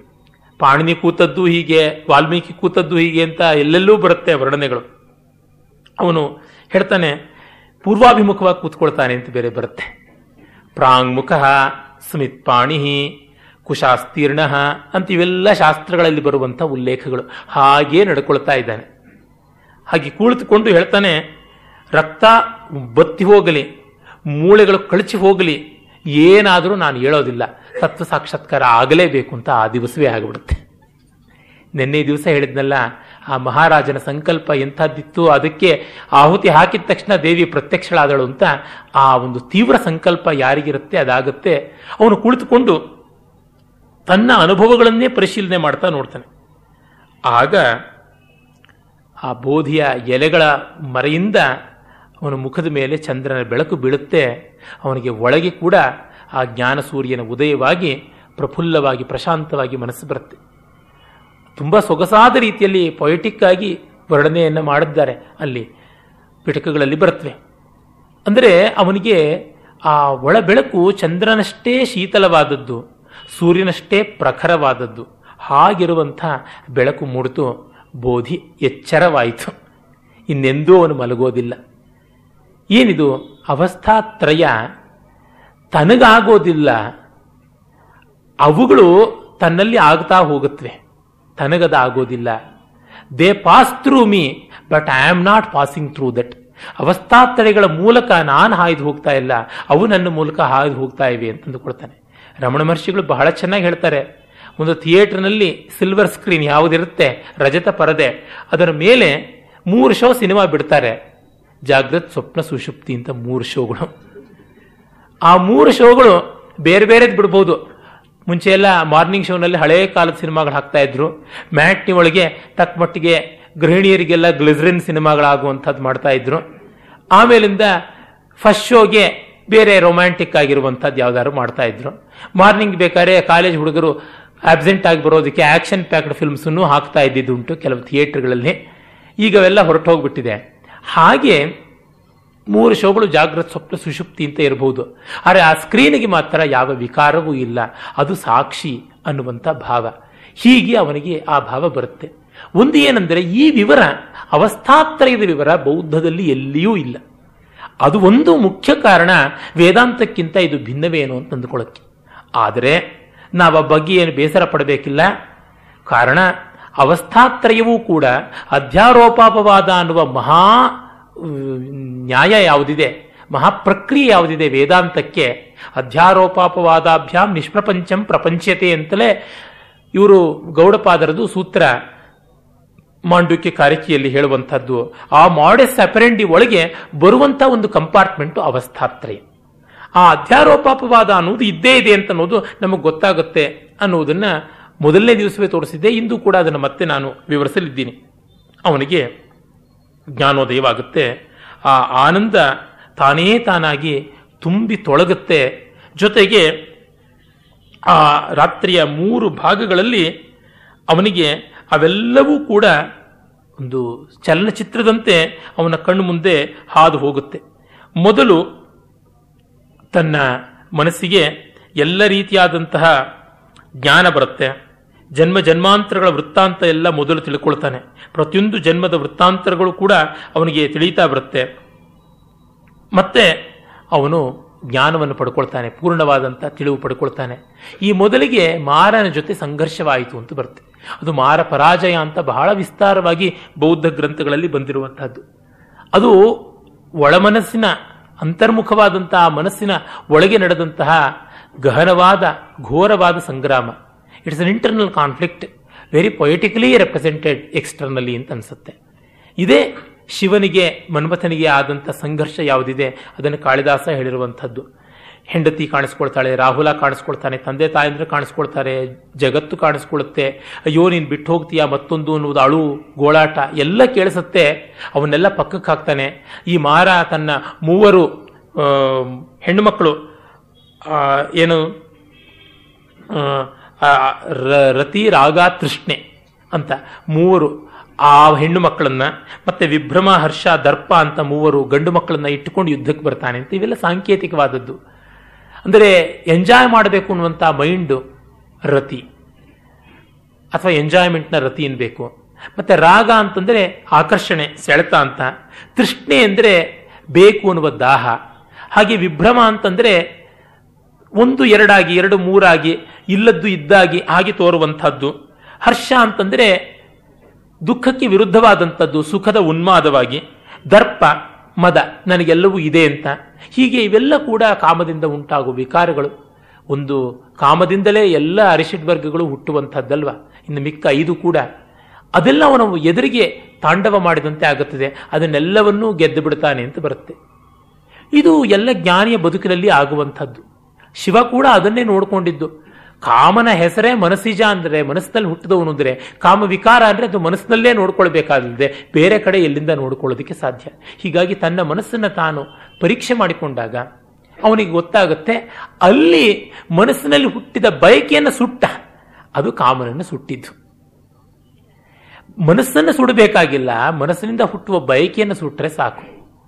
ಇದು ಶಿವ ನಮಗೆ ತೋರಿಸಿಕೊಟ್ಟದ್ದು ಕಾಳಿದಾಸನ ದರ್ಶನ. ಹಾಗೆ ಅವನು ನೆಮ್ಮದಿಯಲ್ಲಿ ನಿಂತ ಸೊಗಸಾಗಿ ಪ್ರಕೃತಿ ಅವನಿಗೆ ಸಂಸ್ಪಂದನ ಮಾಡಿತು. ಆಗ ಅವನು ಹೇಳುವ ಮಾತು ನೋಡಿ ಬಹಳ ಚೆನ್ನಾಗಿದೆ. ಪ್ರಾಕೃತ ಗ್ರಂಥಗಳಲ್ಲಿ ಬರುವಂಥದ್ದು, ಅನೇಕ ಜಾತಿ ಸಂಸಾರಂ ಸಂಧಾವಿಸಂ ಅನಿಬ್ಬಿಸಂ, ಗಹಕಾರಕಂ ಗವೇ ಸಂತೋ ದುಃಖ ಜಾತಿ ಪುನಃಪುನಂ, ಗಹಕಾರಕ ದಿಟ್ಟೋಸಿ ಪುನಃ ಗೇಯಂ ನ ಕಾಹಸಿ, ಸಬ್ಬಾತೆ ಫಾಸುಕ ಭಗ್ಗ ಗಹಕೂಟಂ ವಿಸಂಖತಂ ವಿಸಂಖಾರಗತಂ ಚಿತ್ತಂ ತಣ್ಣಾನಂ ಸ್ವಯಮಜ್ಜಗ ಅಂತ. ಅನೇಕ ಜನ್ಮ, ಸಂಸಾರ, ಇವುಗಳ ಸಂಕ್ಷೋಭೆಯಿಂದ ಎಲ್ಲ ವಿಷಗಳು ಸೇರಿಕೊಳ್ತು. ಇದನ್ನು ಮಾಡುವಂತ, ಈ ಮನೆಯನ್ನ ಮಾಡುವಂತ ಅವನು ಯಾವನು ಅಂತ ಹುಡುಕಿ ನೋಡದೆ, ಈ ದುಃಖ ಮತ್ತೆ ಜನ್ಮ ಎಲ್ಲಿಂದ ಬರುತ್ತೆ ಅನ್ನೋದನ್ನು ನೋಡದೆ ಅಂತ. ಈ ಮನೆಯನ್ನ ಕಟ್ಟುವುದರಿಂದ ದುಃಖ ಅಂತಂದ್ರೆ ಯಾರು ಮನೆ ಕಟ್ಕೊಂಡಿಲ್ವಾ ಅಂತ? ನೀವೇನು ಮನೆಯಲ್ಲಿಲ್ವಾ ಅಂತ ಪ್ರಶ್ನೆ ಬರಬಹುದು. ಅದು ಇಷ್ಟೇ. ಮಮತಾ ವಾಸನೆಗಳ ಮನಸ್ಸು ಒಂದು ಮನೆ. ಜೊತೆಗೆ ದೇಹವೂ ಒಂದು ಮನೆ. ಅಂದರೆ ಒಂದು ನೆಲೆಯನ್ನು ಮಾಡಿಕೊಳ್ತಾ ಇದ್ದೀವಿ ಅಂತ. ಅರೆ, ನಿಜವಾಗಿ ನೋಡಿದ್ರೆ ಯಾವ ಮನೆಯೂ ಕುಸ್ತು ಬಿದ್ದು ಹೋಗಬೇಕಾದದ್ದೇ. ಅದು ನಿಲ್ಲುವಂಥದ್ದಲ್ಲವೇ ಅಲ್ಲ. ಕೊಚ್ಚಿಕೊಂಡು ಹೋಗುತ್ತೆ. ಹೆಚ್ಚಿನ ಭೂಕಂಪ ಬಂದರೆ ಯಾವುದು ಕೊಚ್ಚಿಕೊಂಡು ಹೋಗುತ್ತೆ, ಯಾವುದು ಪುಡಿಪುಡಿಯಾಗಿ ಹೋಗುತ್ತೆ. ಅದೇ ರೀತಿಯಲ್ಲಿ ಕಟ್ಟಿದ್ದೆಲ್ಲ ಅಳಿಯುವುದೇ ಹೌದು. ಕಟ್ಟದೇ ಇರುವುದು ಮಾತ್ರ ಎಂದು ಮುಟ್ಟದಿರು ಅಂತ ಹೇಳ್ತಾರೆ. ಕೊನೆ ಅಂತನ್ನೋದು ಒಂದು ಲೀನಿಯರ್ ಎಂಡ್ ಅಂತ ಅಲ್ಲ. It is the circular end ಅಂತ. End is the beginning itself but in a different way ಅಂತ ಹೇಳ್ಬಿಟ್ರು. ನಾವು ಬಾಲಪಾಠವಾಗಿ ಓದಿದಂಥ ರಘುವಂಶದಂಥ ಕಾವ್ಯವನ್ನ ಪರಿಪೂರ್ಣವಾಗಿ ವ್ಯಾಸಂಗ ಮಾಡಿದ ಮೇಲೆ ವೃದ್ಧಪಾಠವಾಗಿ ಓದುವಾಗ ಇರುವ ಆನಂದವೇ ಬೇರೆ. ನೀವು ನಿಮ್ಮ ಚೈಲ್ಡ್ಹುಡ್ ಮೆಮೊರೀಸನ್ನು ಮತ್ತೆ ರೀಕ್ಯಾಪ್ಸುಲೇಟ್ ಮಾಡ್ಕೊಳ್ಳೋದಕ್ಕೆ ಎಪ್ಪತ್ತೆಂಬತ್ತು ವರ್ಷ ಆದಮೇಲೆ ಬಾಲ್ಯದ ಆ ಒಂದು ತೋಪಿನಲ್ಲಿಯೋ, ಆ ಒಂದು ಕೆರೆ ಕಟ್ಟೆಯ ಮೇಲೆಯೋ ಅಲ್ಲಿ ಓಡಾಡಿದಾಗ ಆಗುವ ಆನಂದವೇ ಬೇರೆ. ಆ ಬಾಲ್ಯದಲ್ಲಿ ಬಿದ್ದು ಎದ್ದು ಆಗಿರುವಂಥ ಅದೇ ಸ್ಥಿತಿನೇ ಬೇರೆ. ಹಾಗೆ ಇಲ್ಲಿ ಕೂಡ ಆ ಎಂಡ್ ಬಿಗಿನಿಂಗ್ ಆಗುವಲ್ಲಿ ಆ ಮಾಧುರ್ಯ ಇರುತ್ತೆ. ಏನೆಂದರೆ ಸೈಕಲ್ನಲ್ಲಿ ಹುಳಿ, ಒಗರು, ಕಹಿ ಎಲ್ಲ ಹೋಗಿ ಸಿಹಿ ಮಾತ್ರ ಇರುತ್ತೆ, ಮಾಧುರ್ಯ ಪೂರ್ಣವಾಗಿ ಅದು ಅಲ್ಲಿ ಹೇಳ್ತಾ ಇರುವಂಥದ್ದು ಕೊನೆಯನೆಂದು ಮುಟ್ಟದಿರು ಅಂತ ಮನೆಯನೆಂದು ಕಟ್ಟದಿರು ಅಂದರೆ ಪ್ರತ್ಯೇಕತೆ ಅನ್ನೋದು ಇಟ್ಕೊಳ್ಬೇಕಾಗಲ್ಲ. ಹಸೆ ನಿನಗೆ ಬೇಕೆ, ಬ್ರಹ್ಮಪುರಿಯೊಳಗೆ ಡಿ ವಿ ಜಿಯವರು ಕೇಳ್ತಾರೆ, ಒಂದು ಪ್ರತ್ಯೇಕವಾದ ಸೀಟ್ ನನಗೆ ಬೇಕಾ ಅಂತ. ಅದು ಇದೆ ಅಂದರೆ ಎಲ್ಲೆಲ್ಲಿಯೂ ಯೋಚನೆ ಹೌದಾಗಿಯೇ ಆಗುತ್ತೆ. ನೋಡಿ, ನಮ್ಮ ತಾಯಿಗೆ ಒಂದು ನಾಲ್ಕು ಜೊತೆ ಚಪ್ಪಲಿ ಕಳೆದು ಹೋಗ್ಬಿಡ್ತು. ಈಗ ಅದು ಎಷ್ಟು ಮಟ್ಟಿಗೆ ಚಪ್ಪಲಿ ಕಳೆದು ಹೋಗುತ್ತೆ ಎನ್ನುವಂಥ ಅಬ್ಸೆಷನ್ ಬಂದ್ಬಿಟ್ಟಿದೆ ಅಂದ್ರೆ ಮನೆಯಲ್ಲೇ ಐದಾರು ಸರ್ತಿ ಚಪ್ಪಲಿ ಇರೋ ಜಾಗಕ್ಕೆ ಹೋಗಿ ನೋಡ್ತಾ ಇರ್ತಾರೆ. ಯಾಕೆ? ಹಾಗೆ. ಅದೇ ತರಹ ಅದು ಒಂದು ಪ್ರತ್ಯೇಕ ಕಾಲನ್ನು ಯಾರು ಹುಡುಕಿ ನೋಡ್ಕೊಳ್ಳೋದಿಲ್ವಲ್ಲ? ಚಪ್ಪಲಿನ ನೋಡ್ಕೊಳ್ತೀವಿ, ಅದು ಪ್ರತ್ಯೇಕ ಆಗಿರೋದ್ರಿಂದ ಅದನ್ನು ನೋಡ್ಕೊಳ್ತೀವಿ. ತಲೆಯನ್ನು ಮುಟ್ಟು ಮುಟ್ಟಿ ನೋಡ್ಕೊಳ್ತೀವ, ನಮ್ಮ ತಲೆ ಇದೆ ಅಂತ? ಟೋಪಿ ಇದೆಯಾ ಅಂತ ನೋಡ್ಕೊಳ್ತೀವಿ. ಕೊರಳನ್ನು ಮುಟ್ಟು ನೋಡ್ಕೊಳ್ಳಲ್ಲ, ಕೊರಳಲ್ಲಿ ಸರ ಇದ್ರೆ ನೋಡ್ಕೊಳ್ತೀವಿ. ಎದೇನು ಮುಟ್ಟು ನೋಡ್ಕೊಳ್ಳಲ್ಲ ಎದೆ ಬಡಿತಾ ಇದೆಯಾ ಇಲ್ವಾ ಅಂತ. ಜೇಬಿನಲ್ಲಿ ಏನಾದರೂ ದುಡ್ಡಿದೆಯಾ ಇಲ್ವಾ ಅಂತ ನೋಡ್ಕೊಳ್ತಾ ಇರ್ತೀವಿ. ನಮ್ಮಿಂದ ಪ್ರತ್ಯೇಕವಾದದ್ದು ನಷ್ಟವೂ ಆಗಬಹುದು ವ್ಯಯವೂ ಆಗಬಹುದು ಅಧಿಕವೂ ಆಗಬಹುದು ಅಂದರೆ ವಿಕಾರವನ್ನು ಹೊಂದಬಹುದು. ಆದರೆ ನಾವೇ ಆಗಿರೋದೆಂದು ವಿಕಾರ ಹೊಂದೋಕೆ ಸಾಧ್ಯ ಇಲ್ಲ. ಸಮುದ್ರಕ್ಕೆ ಎಷ್ಟು ನದಿಗಳು ಬಂದು ತುಂಬಿಸಿದ್ರು, ಎಷ್ಟು ಮೋಡಗಳು ಬಂದು ಆ ನೀರನ್ನೆಲ್ಲ ಹೀರ್ಕೊಂಡು ಹೋಗ್ತಾ ಇದ್ರು, ಅದರ ನೀರೇನು ಕಡಿಮೆ ಆಗುವಂಥದ್ದಲ್ಲ. ಅಕ್ಷುಣ್ಣವಾಗಿ, ಅಕ್ಷುಬ್ಧವಾಗಿ, ಅವ್ಯಯವಾಗಿ, ಅಚ್ಯುತವಾಗಿ, ಅಕ್ಷಯವಾಗಿ ಇರುತ್ತೆ. ಹಾಗೆ ಇರುವಂಥ ಸ್ಥಿತಿ ಎನ್ನುವುದನ್ನು ಇಟ್ಕೊಂಡು ಹೇಳ್ತಾನೆ, ಈ ಮನೆ ಪ್ರತ್ಯೇಕವಾದದ್ದು ಅಂತ ಮಾಡುವುದು ಯಾವುದು ಅಂತ ಗೊತ್ತಾಯಿತು. ಏ ಗೃಹಕಾರಕ ದೃಷ್ಟ ಅಸಿ ಪುನಃ ಗೇಹಂ ನ ಕಾರಯಸಿ. ಮತ್ತೆ ಇನ್ನೊಮ್ಮೆ ನನಗೆ ಮನೆ ಮಾಡಿಕೊಡಿಸ್ಬೇಡ. ನಾನು ಮನೆ ಕಟ್ಟೋದಿಲ್ಲ. ಅಂದರೆ ಯಾವುದೇ ರೀತಿಯಾದಂಥ ಪ್ರಪೋಸಲ್ಸ್ ಇಟ್ಟುಕೊಳ್ಳೋದಿಲ್ಲ ಅಂತ. ಮೇಲೊಂದು ಗರುಡ ಹಾರುತ್ತಿತ್ತು, ಕೆಳಗದರ ನೆರಳು ಓಡುತ್ತಿತ್ತು. ಅದಕ್ಕೋ ಹರಿದತ್ತ ಹಾದಿ ಇದಕ್ಕೋ ನಡೆದತ್ತ ಬೀದಿ ಅಂತ ಪೂತಿ ನರಸಿಂಹಾಚಾರ್ಯರ ಪದ್ಯ ಇದೆಯಲ್ಲ. ಮೇಲೆ ಗರುಡ ಹಾರ್ತಾ ಇದ್ರೆ ಕೆಳಕ್ಕೆ ಅದರ ನೆರಳು. ನೆರಳಿಗೆ ಚರಂಡಿ ಮೇಲೆ ಹೋದರೆ ಏನಾದರೂ ಕೊಚ್ಚೆ ಮೆತ್ಕೊಳ್ಳುತ್ತಾ, ಬೆಂಕಿ ಮೇಲೆ ಹೋದರೆ ಏನಾದರೂ ಸುಟ್ಟೋಗುತ್ತಾ ಏನೂ ಇಲ್ಲ. ಹಾಗಾಗಿ ಅವನು ಮತ್ತೆ ಶರೀರದಲ್ಲಿಯೇ ಇರಲಿಲ್ಲ ಅಂತ.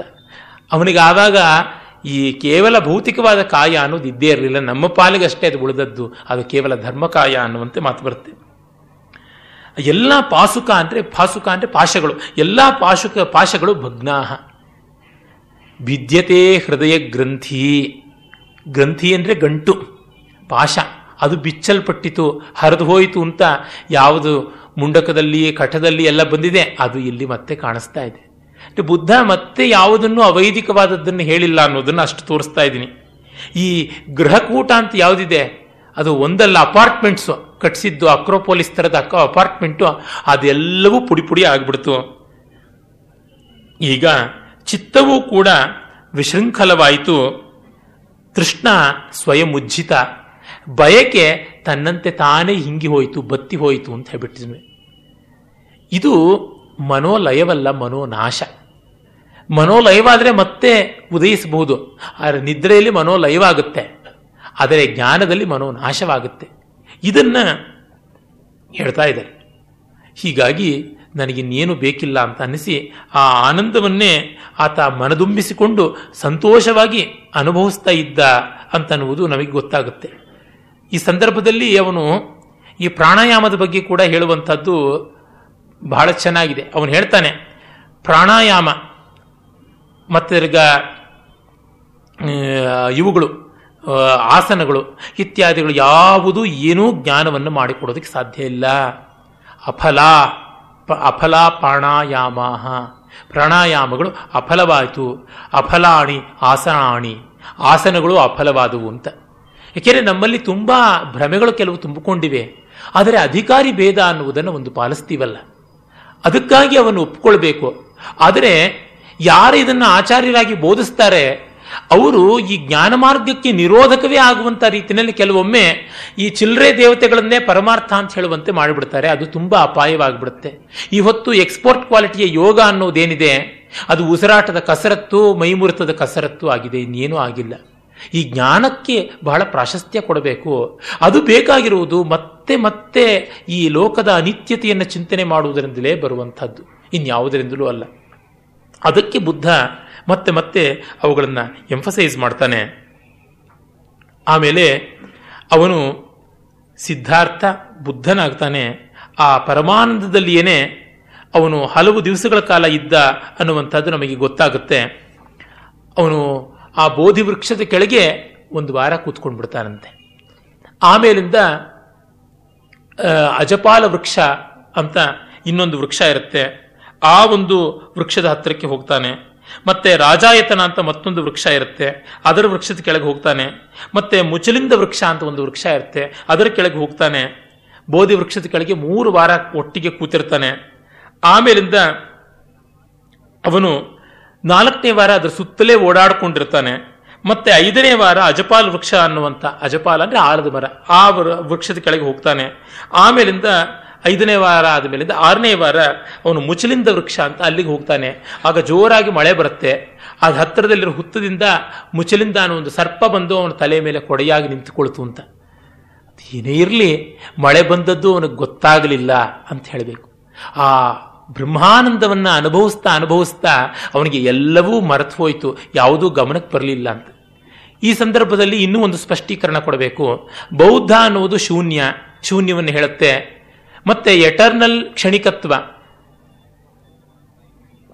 ಅಂದರೆ ಎಲ್ಲ ಶಾಶ್ವತವಾಗಿ ಕೊನೆಯವರೆಗೂ ಕ್ಷಣ ಕ್ಷಣವಾಗಿ ತುಂಡು ತುಂಡಾಗಿರುವಂಥವು. ಯಾವುದಕ್ಕೂ ಪೂರ್ಣತೆ ಅನ್ನುವುದು ಇಲ್ಲ. ಶೂನ್ಯ ಅಂದರೆ ಖಾಲಿ. ಹಾಗಾಗಿ ಸಂತೋಷ ಅನ್ನೋದು ಇಲ್ಲ. ಅಂತ ಹೀಗೆಲ್ಲ ಒಂದು ಕಲ್ಪನೆ ಉಂಟು. ಅದಕ್ಕೆ ಅರ್ವಾಚೀನ ಬೌದ್ಧರು ಬೇಕಾದಷ್ಟು ಕಾಂಟ್ರಿಬ್ಯೂಷನ್ ಮಾಡಿದ್ದಾರೆ. ವಿವೇಕದ ಕಾಂಟ್ರಿಬ್ಯೂಷನ್ ಟನ್ನುಗಟ್ಲೆ. ಆದರೆ ಬುದ್ಧನ ಮಾತು ನೋಡಿ, ಅವನು ಏನು ಹೇಳ್ತಾನೆ? ಉದಾನದಲ್ಲಿ, ಉದಾನ ಅಂತ ಒಂದು ಗ್ರಂಥ. ಸುತ್ತನಿಪಾತದಲ್ಲಿ ರತನ ಸುತ್ತ ಅಂತ ಒಂದು, ಇತಿವುತ್ತಕ ಅಂತ ಇನ್ನೊಂದು ಅದೇ ಗ್ರಂಥದ ಭಾಗ, ಧಮ್ಮಪದ. ಇವೆಲ್ಲ ಪೂರ್ಣವಾಗಿ ಸುತ್ತಪಿಟಕದ ಭಾಗಗಳೇ ಆಗಿವೆ. ಅಲ್ಲಿ ಅವನು ಹೇಳ್ತಾನೆ ಇದನ್ನ, ಆ ಪದಗಳೆಲ್ಲ ಲಿಸ್ಟ್ ಔಟ್ ಮಾಡಿದ್ದೀನಿ. ಶಾಂತ, ಅಮೃತ, ಅಕೃತ, ಅಸಂಸ್ಕೃತ. ಅಸಂಸ್ಕೃತ ಅಂದರೆ ಅನ್ಕಲ್ಚರ್ಡ್ ಅಂತಲ್ಲ, ಅನ್ಪ್ರೊಸೆಸ್ಡ್ ಅಂತ ಅರ್ಥ. ಈಗ ನೋಡಿ ನಿಮಗೆ ಗೊತ್ತಿರಬಹುದು ಟಿಂಡ್ ಫುಡ್ಸು ಕೇಂಡ್ ಫುಡ್ಸು ಇವನ್ನೆಲ್ಲ ಬಳಸಬೇಡಿ. ರಾ ವೆಜಿಟಬಲ್ಸ್ ಫ್ರೆಶ್ ಫ್ರೂಟ್ಸ್ ಅಂತೆಲ್ಲ ಹೇಳ್ತಾರಲ್ಲ? ಹಾಗೆ. ಅಸಂಸ್ಕೃತ ಅಂತಂದ್ರೆ ಆ ರೀತಿಯಾಗಿ. ಅಜಾತ, ಅಜರ, ಅಮರ, ನಿತ್ಯ, ಧ್ರುವ, ಶಾಶ್ವತ, ಪರಮಸುಖ, ಶಿವ, ತೃಷ್ಣಾಕ್ಷಯ, ಭವನಿರೋಧ, ಪ್ರಪಂಚೋಪಶಮ ಅಭಯ ಪದ ಇಷ್ಟು ಶಬ್ದಗಳನ್ನು ಬಳಸ್ತಾನೆ ಈ ಬ್ರಹ್ಮಾನಂದದ ಸ್ಥಿತಿಗೆ. ಇವೆಲ್ಲ ಉಪನಿಷತ್ವಾದಿಗಳು ಹೇಳುವಂಥದ್ದೇ ಅಲ್ವಾ? ಓಂ ಶಾಂತಿ ಶಾಂತಿ ಅಂತ ಮತ್ತೆ ಮತ್ತೆ ನಾವು ಹೇಳ್ತಾ ಇರ್ತೀವಿ ಶಾಂತದಲ್ಲಿ. ಅಮೃತ ಅಂತ ಹೇಳ್ಬಿಟ್ಟು ನಾವು ಹೇಳ್ತಾ ಇರ್ತೀವಿ. ಅಮೃತತ್ವವೇ ಬಹಳ ಮುಖ್ಯ ಅಂತ ಯಾಜ್ಞವಲ್ಕ್ಯ ಮೈತ್ರಿಗೂ ಉಪದೇಶ ಮಾಡ್ತಾನಲ್ಲ. ಆಮೇಲೆ ಅಕೃತ ಅಂದರೆ ಅಂಡನ್ ಅಂತ ಅರ್ಥ. ಯಾರು ತಯಾರು ಮಾಡಿದ್ದಲ್ಲ. ಮೋಕ್ಷವನ್ನ ಶಂಕರ್ ಹೇಳ್ತಾರೆ, ಅದು ಪ್ರಾಪ್ಯ ಅಲ್ಲ. ಅಟೈನ್ ಮಾಡುವಂಥದ್ದಲ್ಲ. ಅಂದರೆ ಪಡ್ಕೊಂಡ ಮೇಲೆ ಅದು ಹೋಗಲೇಬೇಕಾಗುತ್ತೆ. ಈ ಕಪ್ಪನ್ನು ಕೈಗೆ ಎತ್ಕೊಂಡ ಮೇಲೆ ನೀರು ಕುಡಿದ ಮೇಲೆ ಕೈ ಕೆಳಗಿಂದ ಕೆಳಗಿಡಲೇಬೇಕಾಗುತ್ತೆ ಇಲ್ಲದೇ ಇದು ಜೀವನ, ಜೀವನಾಧಾರವಾದ ನೀರು. ಹಾಗೆ ಕೈಗೆ ಇದು ಬಿಟ್ಟರೆ ಬ್ರಹ್ಮಕಪಾಲ ಶಿವನ ಕೈ ಗಂಟುಕೊಂಡಂಗೆ ನಾನು ಯಾರ ಮುಂದೆ ಭಿಕ್ಷೆ ಎತ್ತಬೇಕು ಕಡೆಗೆ? ಹೀಗಾಗಿ ಯಾವುದಾದರೂ ಒಂದನ್ನು ಕೈಗೆ ಎತ್ಕೊಂಡ್ವಿ ಅಂದರೆ ಅದು ಮತ್ತೆ ಕೈಗೆ ಬಿಡಲೇಬೇಕಾಗುತ್ತೆ. ಇಲ್ಲದೆ ಇದ್ರೆ ಅದೊಂದು ಬಂಧನ ಆಗಿಬಿಡುತ್ತೆ. ಹಾಗಾದ್ರೂ ಪ್ರಾಪ್ಯವಲ್ಲ ಸಂಸ್ಕಾರ್ಯ, ಅಂದರೆ ಸಂಸ್ಕೃತ ಅಲ್ಲ. ಸಂಸ್ಕೃತ ಅಂದರೆ ಒಂದು ರಿಫಾರ್ಮೇಷನ್ ಒಂದು ಸುಧಾರಣೆ ಮಾಡಿದ್ರೆ ಇದಾಯಿತು ಅಂತಲ್ಲ. ಒಂದು ರಾ ಮೆಟೀರಿಯಲ್ ತಗೊಂಡು ರಿಫಾರ್ಮ್ ಮಾಡೋದು ಅಂತಲ್ಲ. ಹಾಗೆ ಅದನ್ನು ತಗೊಂಡು ಮಾಡಿಫೈ ಮಾಡುವಂತಹದ್ದು ಪರಿಣಾಮ, ವಿಕಾರ ಮಾಡಿದ್ದಲ್ಲ. ಅದು ಸ್ವಯಂ ಸಿದ್ಧವಾದದ್ದು. ಅದರಿಂದಲೇ ಅದನ್ನು ಹೊರಗಿಂದ ಪಡ್ಕೊಳ್ಳೋದು ಇಲ್ಲ, ಅದು ಮತ್ತೆ ಒಂದೇ ಬಂದ ಮೇಲೆ ಹೋಗೋದು ಅಂತಲೂ ಇಲ್ಲ. ನಾವು ಕಲಿತ ವಿದ್ಯೆ ಮರೀಬಹುದು. ಓದಿದ್ದನ್ನು ಮರೀತೀವಿ, ಮಾಡಿದ್ದನ್ನು ಮರೀತೀವಿ. ಪಡೆದ ಶರೀರ ಶಿಥಿಲವಾಗಿ ಜೀರ್ಣವಾಗಿ ಹೋಗುತ್ತೆ. ಆದರೆ ಜ್ಞಾನ ಮ್ಯಾಟರ್ ಅಲ್ಲ. ಅದು ಸ್ಪಿರಿಟ್ ಆದುದರಿಂದ, ಅದು ಎಂದಿಗೂ ಕ್ವಾಂಟಿಫೈ ಆಗೋಕ್ಕೆ ಸಾಧ್ಯವಲ್ಲವಾದ್ದರಿಂದ ಅದಕ್ಕೆ ಈ ರೀತಿಯಾದಂಥ ಅವಸ್ಥೆಗಳು ಯಾವತ್ತೂ ಬರೋಲ್ಲ ಅನ್ನೋದನ್ನೇ ಭವನಿರೋಧ, ಪ್ರಪಂಚೋಪಶಮ ಮತ್ತು ಅಭಯ ಪದ ಅಂತ ಹೇಳ್ತಾ ಇದ್ದಾನೆ. ಇಷ್ಟು ಸ್ಪಷ್ಟವಾಗಿ ಹೇಳ್ತಾನೆ. ಹಾಗೆ ಆ ಆನಂದವನ್ನ ಅಷ್ಟು ಸಂತೋಷವಾಗಿ ಅನುಭವಿಸ್ತಾ ಇದ್ದ ಅಂತ ಹೇಳ್ಬಿಟ್ಟಿದ್ರು. ನಿಜವಾಗಿ ಜ್ಞಾನಿಗಿರುವುದಷ್ಟೇ. ಆ ಬ್ರಹ್ಮ ಮಾಡಿದ ಈ ಜಗತ್ತು ಬ್ರಹ್ಮದ ವಿವರ್ತವಾದ ಈ ಜಗತ್ತು ಬ್ರಹ್ಮಲೀಲೆ ಅದು ನೋಡ್ತಾ ನೋಡ್ತಾ ಸಂತೋಷವಾಗಿರೋದು ಬಿಟ್ಟು ಅವನಿಗೆ ಇನ್ಯಾವುದೂ ಇಲ್ಲ. ಇದು ಬೇಸರವಾಯಿತು ಅಂದ್ರೆ ಶುದ್ಧ ಬ್ರಹ್ಮವನ್ನೇ ಒಳಗೆ ನೋಡಬಹುದು ಅದು ಬೇಸರವಾಯಿತು ಅಂದ್ರೆ ವಿವರ್ತವಾದ ಬ್ರಹ್ಮ ಯಾವುದಿದೆ? ಬ್ರಹ್ಮ ವೈಭವ, ಈಶ್ವರ ವೈಭವ ವಿಭೂತಿ ಅಂತೀವಲ್ಲ, ಆ ವಿಭೂತಿ ರೂಪವಾದ ಜಗತ್ತಿರುತ್ತೆ. ಇನ್ನೊಂದು ಈ ಸಂದರ್ಭದಲ್ಲಿ ಹೇಳಬೇಕು, ಜಗತ್ತು ಮಿಥ್ಯೆ ಅಂತಂದ್ರೆ ಅದು ಖಾಲಿ ಅಂತ, ಅದು ಹೇಯ ಅಂತ, ಅದು ಸುಳ್ಳು ಅಂತ, ಅದು ತಿರಸ್ಕಾರ್ಯ ಅಂತ ಖಂಡಿತ ಖಂಡಿತ ಅಲ್ಲ. ಈ ಅದ್ವೈತಿಗಳಿಗಾದಂಥ ಒಂದು ಅವಿವೇಕ ಏನಂದರೆ, ಶಂಕರೋತ್ತರವಾಗಿ ಅದ್ವೈತ ವಿರೋಧ ಮಾಡುವಂಥವ್ರನ್ನ ಎದುರಿಸಬೇಕು ಅಂತ ಇವರು ಜಗನ್ಮಿಥ್ಯಾತ್ವವನ್ನ ಮತ್ತೊಂದು ದಿಕ್ಕಿನಲ್ಲಿ ಎಳೆದುಕೊಂಡು ಹೋಗ್ಬಿಟ್ಟಿದನುವೆ. ಜಗನ್ಮಿಥ್ಯಾತ್ವ ಅಂತಂದ್ರೆ ಜಗತ್ತು ಹೇಯ, ತಿರಸ್ಕಾರ್ಯ ಅಂತ. ಜಗತ್ತು ಸಕಾಮರಾಗಿ ಕಂಡಾಗ ನಮಗೆ ಹೇಯವಾಗುತ್ತೆ. ನಿಷ್ಕಾಮವಾಗಿ ಕಂಡಾಗ ಅದು ಭಗವಂತನೇ, ಮತ್ತಿನ್ಯಾವುದೂ ಅಲ್ಲ. ಅದಲ್ಲದೆ ಮತ್ತಿನ್ಯಾವುದು ಭಗವಂತ? ಎಲ್ಲವೂ ಅವನೇ ಅಂತಂದ ಮೇಲೆ ಅದು ಅಲ್ವಾ? ಹೀಗಾಗಿ ಆ ದೃಷ್ಟಿಯಿಂದ ಕಂಡಾಗ ಎಲ್ಲವೂ ಪೂಜನೀಯವಾಗುತ್ತೆ, ಎಲ್ಲವೂ ಆಸ್ವಾದ್ಯವಾಗಿಬಿಡುತ್ತೆ.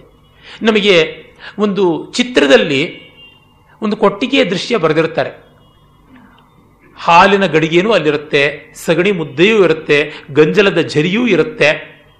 ನಾವು ಆ ಗಂಜಲವನ್ನು ಮುಟ್ಟೋದಿಕ್ಕೆ ಏನಾದ್ರು ಅಸಹ್ಯ ಪಟ್ಕೊಂಡ್ರೆ ನಾವು ಚಿತ್ರ ನೋಡ್ತಾ ಇಲ್ಲ, ಕೊಟ್ಟಿಗೆಯಲ್ಲಿದ್ದೀವಿ ಅಂತ ಅರ್ಥ. ಗಂಜಲದ ಚಿತ್ರದಲ್ಲಿ ಗಂಜಲವನ್ನು ಮುಟ್ಟು ನೋಡಿದ್ರೆ ಏನಾದರೂ ಕೈಗೆ ವಾಸನೆ ಬರುತ್ತ್ಯಾ ಅಂಟಿಕೊಳ್ಳುತ್ತಾ ಇಲ್ಲ. ಹಾಗೆ the whole universe is a beautiful painting of lord. Devasya ಪಶ್ಯ ಕಾವ್ಯಂ ನ ಮಮಾರನ ಜೀರ್ಯತಿ ಅಂತ ಆದಾಗ ಎಲ್ಲವೂ ರಸಮಲ್ತೆ ರುದ್ರ ಸೃಷ್ಟಿಗೆ ರೌದ್ರಮುಂ ಅಂತ ಕುವೆಂಪು ಹೇಳ್ತಾರೆ. ಹಾಗೆ ಎಲ್ಲವೂ ಎಂಜಾಯಬಲ್ ಅಂತ ಅನಿಸ್ಕೊಂಡ್ಬಿಡ್ತವೆ. ಮಕ್ಕಳಿಗೆ ನೋಡಿ ಚೆನ್ನಾಗಿ ಮಾಡಿರುವಂಥ ಮೆಂತ್ಯದ ದೋಸೆ ಇಷ್ಟವಾಗೋಲ್ಲ. ಅವರಿಗೆ ಬೆಲ್ಲವೇ ಇಷ್ಟ ಆಗುತ್ತೆ. ಆದರೆ ಚೆನ್ನಾಗಿ ಬೆಳೆದವರಿಗೆ ರುಚಿ ಅಂದರೆ ಏನು ಅಂತ ಗೊತ್ತಿದ್ದವರಿಗೆ ಮೆಂತ್ಯದ ದೋಸೆನೇ ರುಚಿಯಾಗಿ ಕಾಣಿಸುತ್ತೆ. ಕಹಿಯಲ್ಲಿ ರುಚಿಯನ್ನು ಕಾಣಬಲ್ಲರು ಈ ಷಡ್ರಸಗಳು ರುಚಿಯಾಗುತ್ತೆ, ಅದು ರಸ ಆಗಿದ್ದರಿಂದ ರುಚಿಯಾಗುತ್ತೆ. ಅದೇ ಮೆಂತ್ಯದ ದೋಸೆ ನೀವು ಸರಿಯಾಗಿ ಮಾಡದೇ ಇದ್ರೆ ತಿಪ್ಪೆಗೆಸಬೇಕಾಗತ್ತೆ. ಪಕ್ತ ಪಾಕಗೊಂಡದ್ದು ರಸ ಆಗುತ್ತೆ. ಪಾಕಗೊಳ್ಳುವುದು ಅಂದರೆ ಬ್ರಹ್ಮವಾಗಿ, ಬ್ರಹ್ಮಭಾವದಿಂದ ಸ್ವಾರ್ಥ ಇಲ್ಲದೆ ತೋರುವಂಥದ್ದು ಅಂತ. ಸ್ವಾರ್ಥದಿಂದ ಕಂಡಾಗ ಜಗತ್ತು ಹೇಯ. ಆಗ ಸ್ವಾರ್ಥ ಬಿಡಬೇಕಾಗುತ್ತೆ. ಹೇಯವಾದದ್ದನ್ನು ನಾವು ಮುಟ್ಟಲ್ಲ, ಬಿಡ್ತೀವಿ. ಆಗ ನಿಸ್ವಾರ್ಥವಾದಾಗ, ಸರ್ವಾರ್ಥವಾದಾಗ ಜಗತ್ತು ಉಪಾದೇಯವಾಗುತ್ತೆ ಅದು ಭೂಮವಾಗುತ್ತೆ ಅಂತ. ಇದು ಬುದ್ಧ ತನ್ನ ಮಾತುಗಳಲ್ಲಿ ಸೂಚನೆ ಕೊಡುವಂಥದ್ದಾಗಿ ನಮಗೆ ಮತ್ತೆ ಮತ್ತೆ ಕಾಣಿಸುತ್ತೆ. ಅವನು ಮತ್ತೆ ನಿರ್ವಾಣವನ್ನ ಪರಮ ಸುಖ ಅಂತ ಹೇಳ್ತಾನೆ. ಜಿಗಚ್ಛಾ ಪರಮಾ ರೋಗ, ಸಂಖಾರ ಪರಮಾ ಸುಖ. ಏತಂ ಆತ್ಮ ಏತಂ ಆತ್ಮ ಯಥಾಭೂತಂ ನಿಬ್ಬಾನಂ ಪರಮಂ ಸುಖಂ. ನಿರ್ವಾಣ ಅನ್ನುವುದು ಪರಮ ಸುಖ ಅಂತ ಹೇಳ್ತಾನೆ. ದುಃಖ ದುಃಖ ದುಃಖ ಅಂತ ಅನ್ನೋದಾಗಿದ್ದಿದ್ರೆ ಅವನು ಸುಖ ಅಂತ ಇದನ್ನು ಯಾತಕ್ಕೆ ಹೇಳಬೇಕಾಗಿತ್ತು ಧಮ್ಮಪದದಲ್ಲಿ ಹೇಳುವಂಥ ಮಾತು. ಆ ಒಂದು ಇಡೀ ವಗ್ಗ ವರ್ಗ, ಆ ಇಡೀ ಒಂದು ಪರಿಚ್ಛೇದ ಧರ್ಮಪದದಲ್ಲಿ ಬರುವುದು ಅದಕ್ಕೆ ಸುಖವಗ್ಗ ಅಂತಲೇ ಹೆಸರು. ವಿಹರಾಮ ಅವೇರಿನೋ, ವಿಹರಾಮ ಅನಾತುರ, ವಿಹರಾಮ ಪೀತಿ ಪ್ರೀತಿಭಕ್ಕ ಭವಿಸ್ಸಾಮಹ ಉಪಸಂತೋ ಸುಖಂ ಸೇತಿ, ನತ್ತಿ ಸಂತಿ ಪರಂ ಸುಖಂ. ಅಂತ ಹೇಳುವಲ್ಲಿ ಏನು ಕಾಣಿಸುತ್ತೆ? ಅವೈರಿಗಳಾಗಿ ಯಾರ ಜೊತೆಯೂ ವೈರ ಇಲ್ಲದೆ ವಿಹರಿಸೋಣ. ಯಾವ ರೋಗ ಇಲ್ಲದೆ, ಯಾವ ಎಕ್ಸೈಟ್ಮೆಂಟ್ ಇಲ್ಲದೆ ಅನಾತುರರಾಗಿ ವಿಹರಿಸೋಣ. ಯಾವ ರೀತಿಯಾದಂತಹ ಫ್ಯಾ ಅಂದರೆ ಯಾವುದೋ ಒಂದು ಸೆಳೆತ ವ್ಯಾಮೋಹ ಇಲ್ಲದೆ ವಿಹರಿಸೋಣ ಅನುತ್ಸುಕರಾಗಿ. ಪ್ರೀತಿ ಭಕ್ತಾಹ ಪ್ರೀತಿ ಭಕ್ಷ್ಯಾಹ ಎರಡೂ ಅರ್ಥ ಬರುತ್ತೆ. ಪ್ರೀತಿಯನ್ನ ಭೋಜನವನ್ನಾಗಿ ಮಾಡಿಕೊಳ್ಳೋಣ. ಪ್ರೀತಿಯನ್ನ ತುಂಬ ಗೌರವದಿಂದ ಕಾಣೋಣ, ಹಾಗಿರೋಣ. ಉಪಶಾಂತಾಹ ಸುಖಂ. ಉಪಶಾಂತರಾಗಿರುವುದೇ ಸುಖ. ಹಾಗಲ್ಲದೆ ಇರೋದು ಸುಖವಲ್ಲ ಅಂತ ಹೇಳುವಲ್ಲಿ, ಪಶ್ಯೇಮ ಶರದಶ್ಯತಂ, ಜೀವೇಮ ಶರದಶ್ಯತಂ, ನಂದಾಮ ಶರದಶ್ಯತಂ, ಮೋದಾಮ ಶರದಶ್ಯತಂ, ಇದೇ ತಾನೇ ವಿಹರಾಮ ಅಂತನ್ನುವಾಗ ಅವೇರಿಣ ವಿಹರಾಮ ಅಂದರೆ ಇದೇ ತಾನೇ ಕಾಣಿಸುವಂಥದ್ದು. ಎಲ್ಲ ರೀತಿಯಲ್ಲಿ ಚೆನ್ನಾಗಿರೋಣ ಅಂತ ತೈತ್ರಿಯ ಸಂಹಿತೆಯ ಉಪದೇಶವನ್ನೇ ಇಲ್ಲಿ ನಾವು ಕಾಣ್ತಾ ಇದ್ದೀವಿ. ಈಗ ನಂದತಿ ಪೆಚ್ಚ ನಂದತಿ ಕತಪುನ್ನೋ ಉಭಯತ್ತ ನಂದತಿ ಪುನ್ನಂ ಮೇ ಕತಂತಿ ನಂದೋ ಬಿಯೋ ನಂದತಿ ಸುಗತಿಂ ಗತೋ ಅಂತ ಹೇಳುವಾಗ ನೋಡಿ, ಇಹನಂದತಿ, ಇಲ್ಲಿ ಸಂತೋಷ ಪಡ್ತಾನೆ ಜ್ಞಾನಿಯಾದವನು ಪೇ, ಇಘ ಅಂದ್ರೆ ಇಹ ಅಂತ ಅರ್ಥ. ಸಂಸ್ಕೃತದಲ್ಲಿ ಅನುವಾದವನ್ನು ಮಾಡ್ತಿದ್ದೀನಿ. ಪೇಚ್ಛನಂದತಿ ಅಂದ್ರೆ ಪ್ರೇತ್ಯ ನಂದತಿ ಪರಲೋಕ ಇದ್ರೆ ಅಲ್ಲಿಯೂ ಸಂತೋಷ ಪಡ್ತಾನೆ. ಕೃತಪುಣ್ಯೋ ಉಭಯತ್ರ ನಂದತಿ, ಕೃತಪುಣ್ಯ. ಪುಣ್ಯವನ್ನು ಮಾಡಿದವನು, ಜ್ಞಾನವನ್ನು ಸಂಪಾದಿಸುವನು ಉಭಯತ್ರ ಎರಡು ಕಡೆಯಲ್ಲಿಯೂ ಸಂತೋಷ ಪಡ್ತಾನೆ. ಯೋಗ ರಥೋವ ಭೋಗ ರಥೋವ ಸಂಘ ರಥೋವ ಸಂಘ ವಿಹೀನ ಯಸ್ಯ ಬ್ರಹ್ಮಣಿ ರಮತೆ ಚಿತ್ತಂ ನಂದತಿ ನಂದತಿ ನಂದತ್ಯೇವ. ಹಾಗೆ ಏನಾಗಿದ್ರೂ ಸಂತೋಷ ಪಡ್ತಾ ಇರ್ತಾನೆ. ಯಾವುದು ಮಾಡಿದ್ರೂ ಆನಂದವೇ ಆಗಿರುವಂಥದ್ದು. ಅದು ಬಿಟ್ಟು ಇನ್ಯಾವುದೂ ಇಲ್ಲ. ಈ ಇದೇ ರೀತಿಯಾದ ಮಾತುಗಳನ್ನು ನಮ್ಮಾಳ್ವಾರರು ತಿರುವಾಯ್ಮೊಳಿಯಲ್ಲಿ ಹಾಗೆಯೇ ಹೇಳ್ತಾರೆ. ನಮ್ಮಾಳ್ವಾರರು ಹೇಳುವಂಥ ಈ ಆನಂದ ಅನುಭವದ ಮಾತುಗಳು ಬುದ್ಧ ಹೇಳುವುದಕ್ಕೆ ಒಂದು ಚೂರು ವ್ಯತ್ಯಾಸ ಕಾಣೋಲ್ಲ. ಇಲ್ಲಿ ಕರ್ನಾಟಕದಲ್ಲಿ ಅಲ್ಲಮ ಪ್ರಭು ಅದೇ ಅದೇ ಹೇಳುವುದು. ಮತ್ತಿನ್ಯಾವುದು ಹೇಳೋದಿಲ್ಲ. ಅದನ್ನೇ ಹೇಳುವಂಥದ್ದಾಗಿ ಕಾಣಿಸುತ್ತೆ. ನೀವು ಅಲ್ಲಿ ನೋಡಿ ಮಹಾರಾಷ್ಟ್ರದಲ್ಲಿ, ಜ್ಞಾನೇಶ್ವರಿಯಲ್ಲಿ ಜ್ಞಾನದೇವರು ಅದ್, ಅದನ್ನೇ ಹೇಳ್ತಾ ಇದ್ದಾರೆ. ಮತ್ತಿನ್ಯಾವುದನ್ನೂ ಹೇಳ್ತಾ ಇಲ್ಲ. ಕಾಶ್ಮೀರಕ್ಕೆ ಹೋಗಿ ಲಲ್ಲ ಯೋಗೇಶ್ವರಿ ಬೆಳಗ್ಗೆ ಲಲ್ಲ ಯೋಗೇಶ್ವರಿ ಸೂತ್ರಗಳು ಓದ್ತಾ ಇದ್ದೆ. ಇದನ್ನೇ ಹೇಳುವಂಥದ್ದು. ಎಲ್ಲಿ ಬಂದರೂ ಅದೇ ಬರುತ್ತೆ. ಕ್ರಿಸ್ತ ಕೂಡ ಅದನ್ನೇ ಹೇಳಿದ್ದಾನೆ. ಪೈಗಂಬರ್ ಹೇಳಿದ ಮಾತ್ರ ಎಲ್ಲೂ ನನಗೆ ದಾಖಲೆ ಸಿಕ್ಕಿಲ್ಲ ಹೇಳಿದ್ದಲ್ಲಿ. ಕ್ರಿಸ್ತ ಹೇಳಿರುವುದಂತೂ ಉಂಟು ಗೊತ್ತಾಗುತ್ತದೆ. ಆಮೇಲೆ ನಾನು ಮೊದಲೇ ಹೇಳಿದೆ ಮೆತ್ತ ಸುತ್ತ ಅಂತ ಅದನ್ನು ಉಲ್ಲೇಖ ಮಾಡ್ತೀನಿ ಅಂತ. ಸಕಲಕ್ಕೂ ಆಧಾರ ಅಧಿಷ್ಠಾನ ಬ್ರಹ್ಮ ಅಂತ ಬುದ್ಧ ಬಾಯಿ ಬಿಟ್ಟು ಹೇಳಿದ್ದಾನೆ. ತಿಟ್ಟಂಚರಂ ನಿಸಿನ್ನೋವಾ ಸ ಯಾನೋವಾ ಯಾವತಸ್ಸ ವಿಗಮಿತ್ತೋ ಏತಂ ಸಂತಿಂ ಅಧಿಟ್ಟಯ್ಯ ಬ್ರಹ್ಮಮೇತಂ ವಿಹಾರಮಿದಮಾಹು.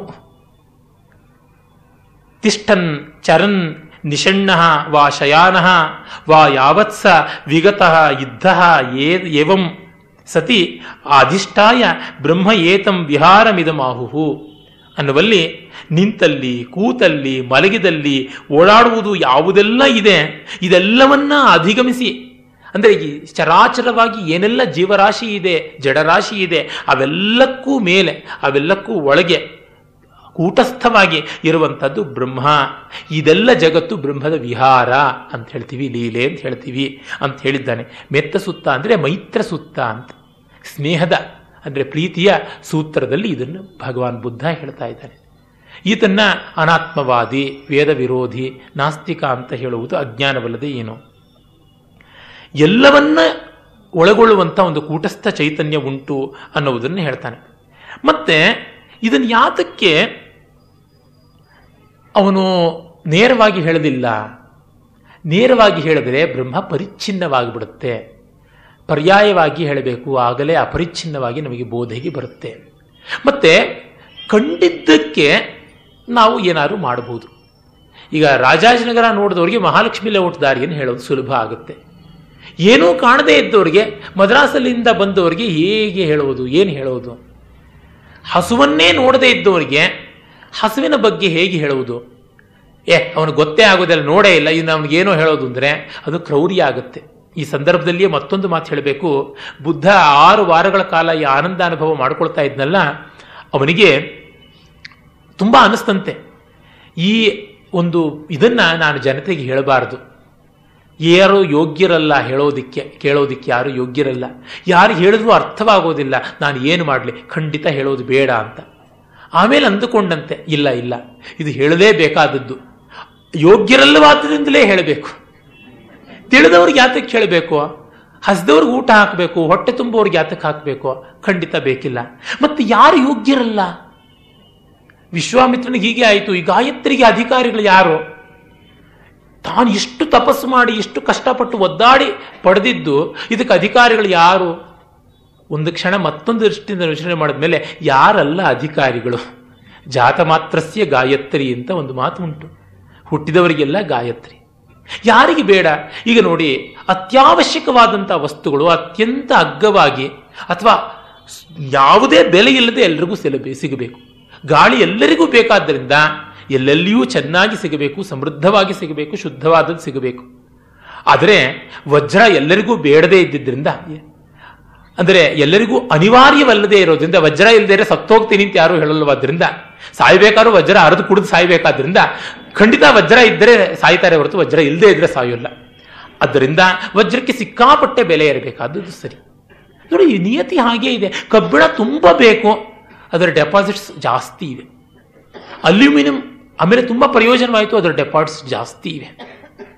ಆದರೆ ಬಂಗಾರದ ಡೆಪಾಸಿಟ್ಸು ವಜ್ರದ ಡೆಪಾಸಿಟ್ಸು ಅಷ್ಟಿಲ್ಲ, ಇರಬೇಕಾಗಿಲ್ಲ ಕೂಡ. ನಮಗೆ ಗೊತ್ತಿದೆ, ಮಾವಿನ ಮರ ಒಂದು ಸೀಸನ್ನಲ್ಲಿ ಮಾತ್ರ ಬಿಡುತ್ತೆ. ಮಾವಿನ ಹಣ್ಣು ತಿಂದೇ ಇದ್ರೆ ಯಾರು ಸತ್ತೋಗೋದಿಲ್ಲ. ಆದರೆ ಆರಾರು ತಿಂಗಳಿಗೆ, ಮೂರು ಮೂರು ತಿಂಗಳಿಗೆ, ಆಶುವ್ರೀಹಿ ಅಂತ ಎರಡೇ ತಿಂಗಳಿಗೆ ಬರುವಂಥದ್ದು ಬೆಳೆ, ಇವೆಲ್ಲ ಬೇಕಾದಂತೆ ಆಗ್ತಾ ಇರಬೇಕು. ಹೀಗೆ. ಹಾಲಿಗಿಂತ ನೀರು ಜಾಸ್ತಿ ಸಿಗಬೇಕು. ಇವು ನಿಯತಿಯಲ್ಲಿಯೇ ಇರುವಂಥದ್ದು ಇದನ್ನು ಈಶ್ವರ ಸೃಷ್ಟಿ ಅಂತ ನಾವು ಗೌರವಿಸ್ತೀವಿ. ಇದು ದೈವಿ ಆದಂಥದ್ದು ಅಂತ. ಹೀಗೆ ಎಲ್ಲರಿಗೂ ಬೇಕಾದ್ದರಿಂದ ತತ್ವಜ್ಞಾನ, ಅದು ಎಲ್ಲರಿಗೂ ಸುಲಭವಾಗಿ ಸಿಗಬೇಕು ಅಂತ. ಮೊತ್ತ ಮೊದಲ ಬಾರಿಗೆ ಗುರುವೇ ಶಿಷ್ಯನತ್ರಕ್ಕೆ ಹೋಗಿ ಉಪದೇಶ ಮಾಡುವ ಕ್ರಮವನ್ನು ತಂದುಕೊಟ್ಟಿದ್ದು ಭಗವಾನ್ ಬುದ್ಧ. ಏನು ಮಾಡ್ದ? ಇದು ಅವನ ಕ್ರಾಂತಿ. ನಿಜವಾದ ಕ್ರಾಂತಿ ಅಂದರೆ ಶಿಷ್ಯನನ್ನು ಹುಡುಕಿಕೊಂಡು ಹೋಗಿ ಉಪದೇಶ ಮಾಡಿದಂಥದ್ದು ಆತನ ಮಹಾನುಭಾವತೆ. ಅಲ್ಲಿವರೆಗೂ ಶ್ರೋತ್ರಿಯಂ ಬ್ರಹ್ಮನಿಷ್ಠಂ ಸಮಿತ್ಪಾಣಿ ರೂಪಾ ಸೀತಾ ಅಂತಲೇ ಇತ್ತೆ ಹೊರತು ಗುರು ಹುಡುಕೊಂಡು ಹೋಗಿ ಶಿಷ್ಯನನ್ನು ಮಾಡ್ತಾ ಇರಲಿಲ್ಲ. ಬುದ್ಧ ಕಂಡ ಕಲಿಕಾಲದಲ್ಲಿ ಈ ದೃಷ್ಟಿಯಿಂದ ಆತ ಮಹಾವಿಷ್ಣುವಿನ ಅವತಾರವೇ ಹೌದು. ಆಯಾ ಯುಗಧರ್ಮದ ಅಪೇಕ್ಷೆಗೆ ಅನುಸಾರವಾಗಿ ವರ್ತನೆ ಮಾಡುವುದಲ್ವಾ?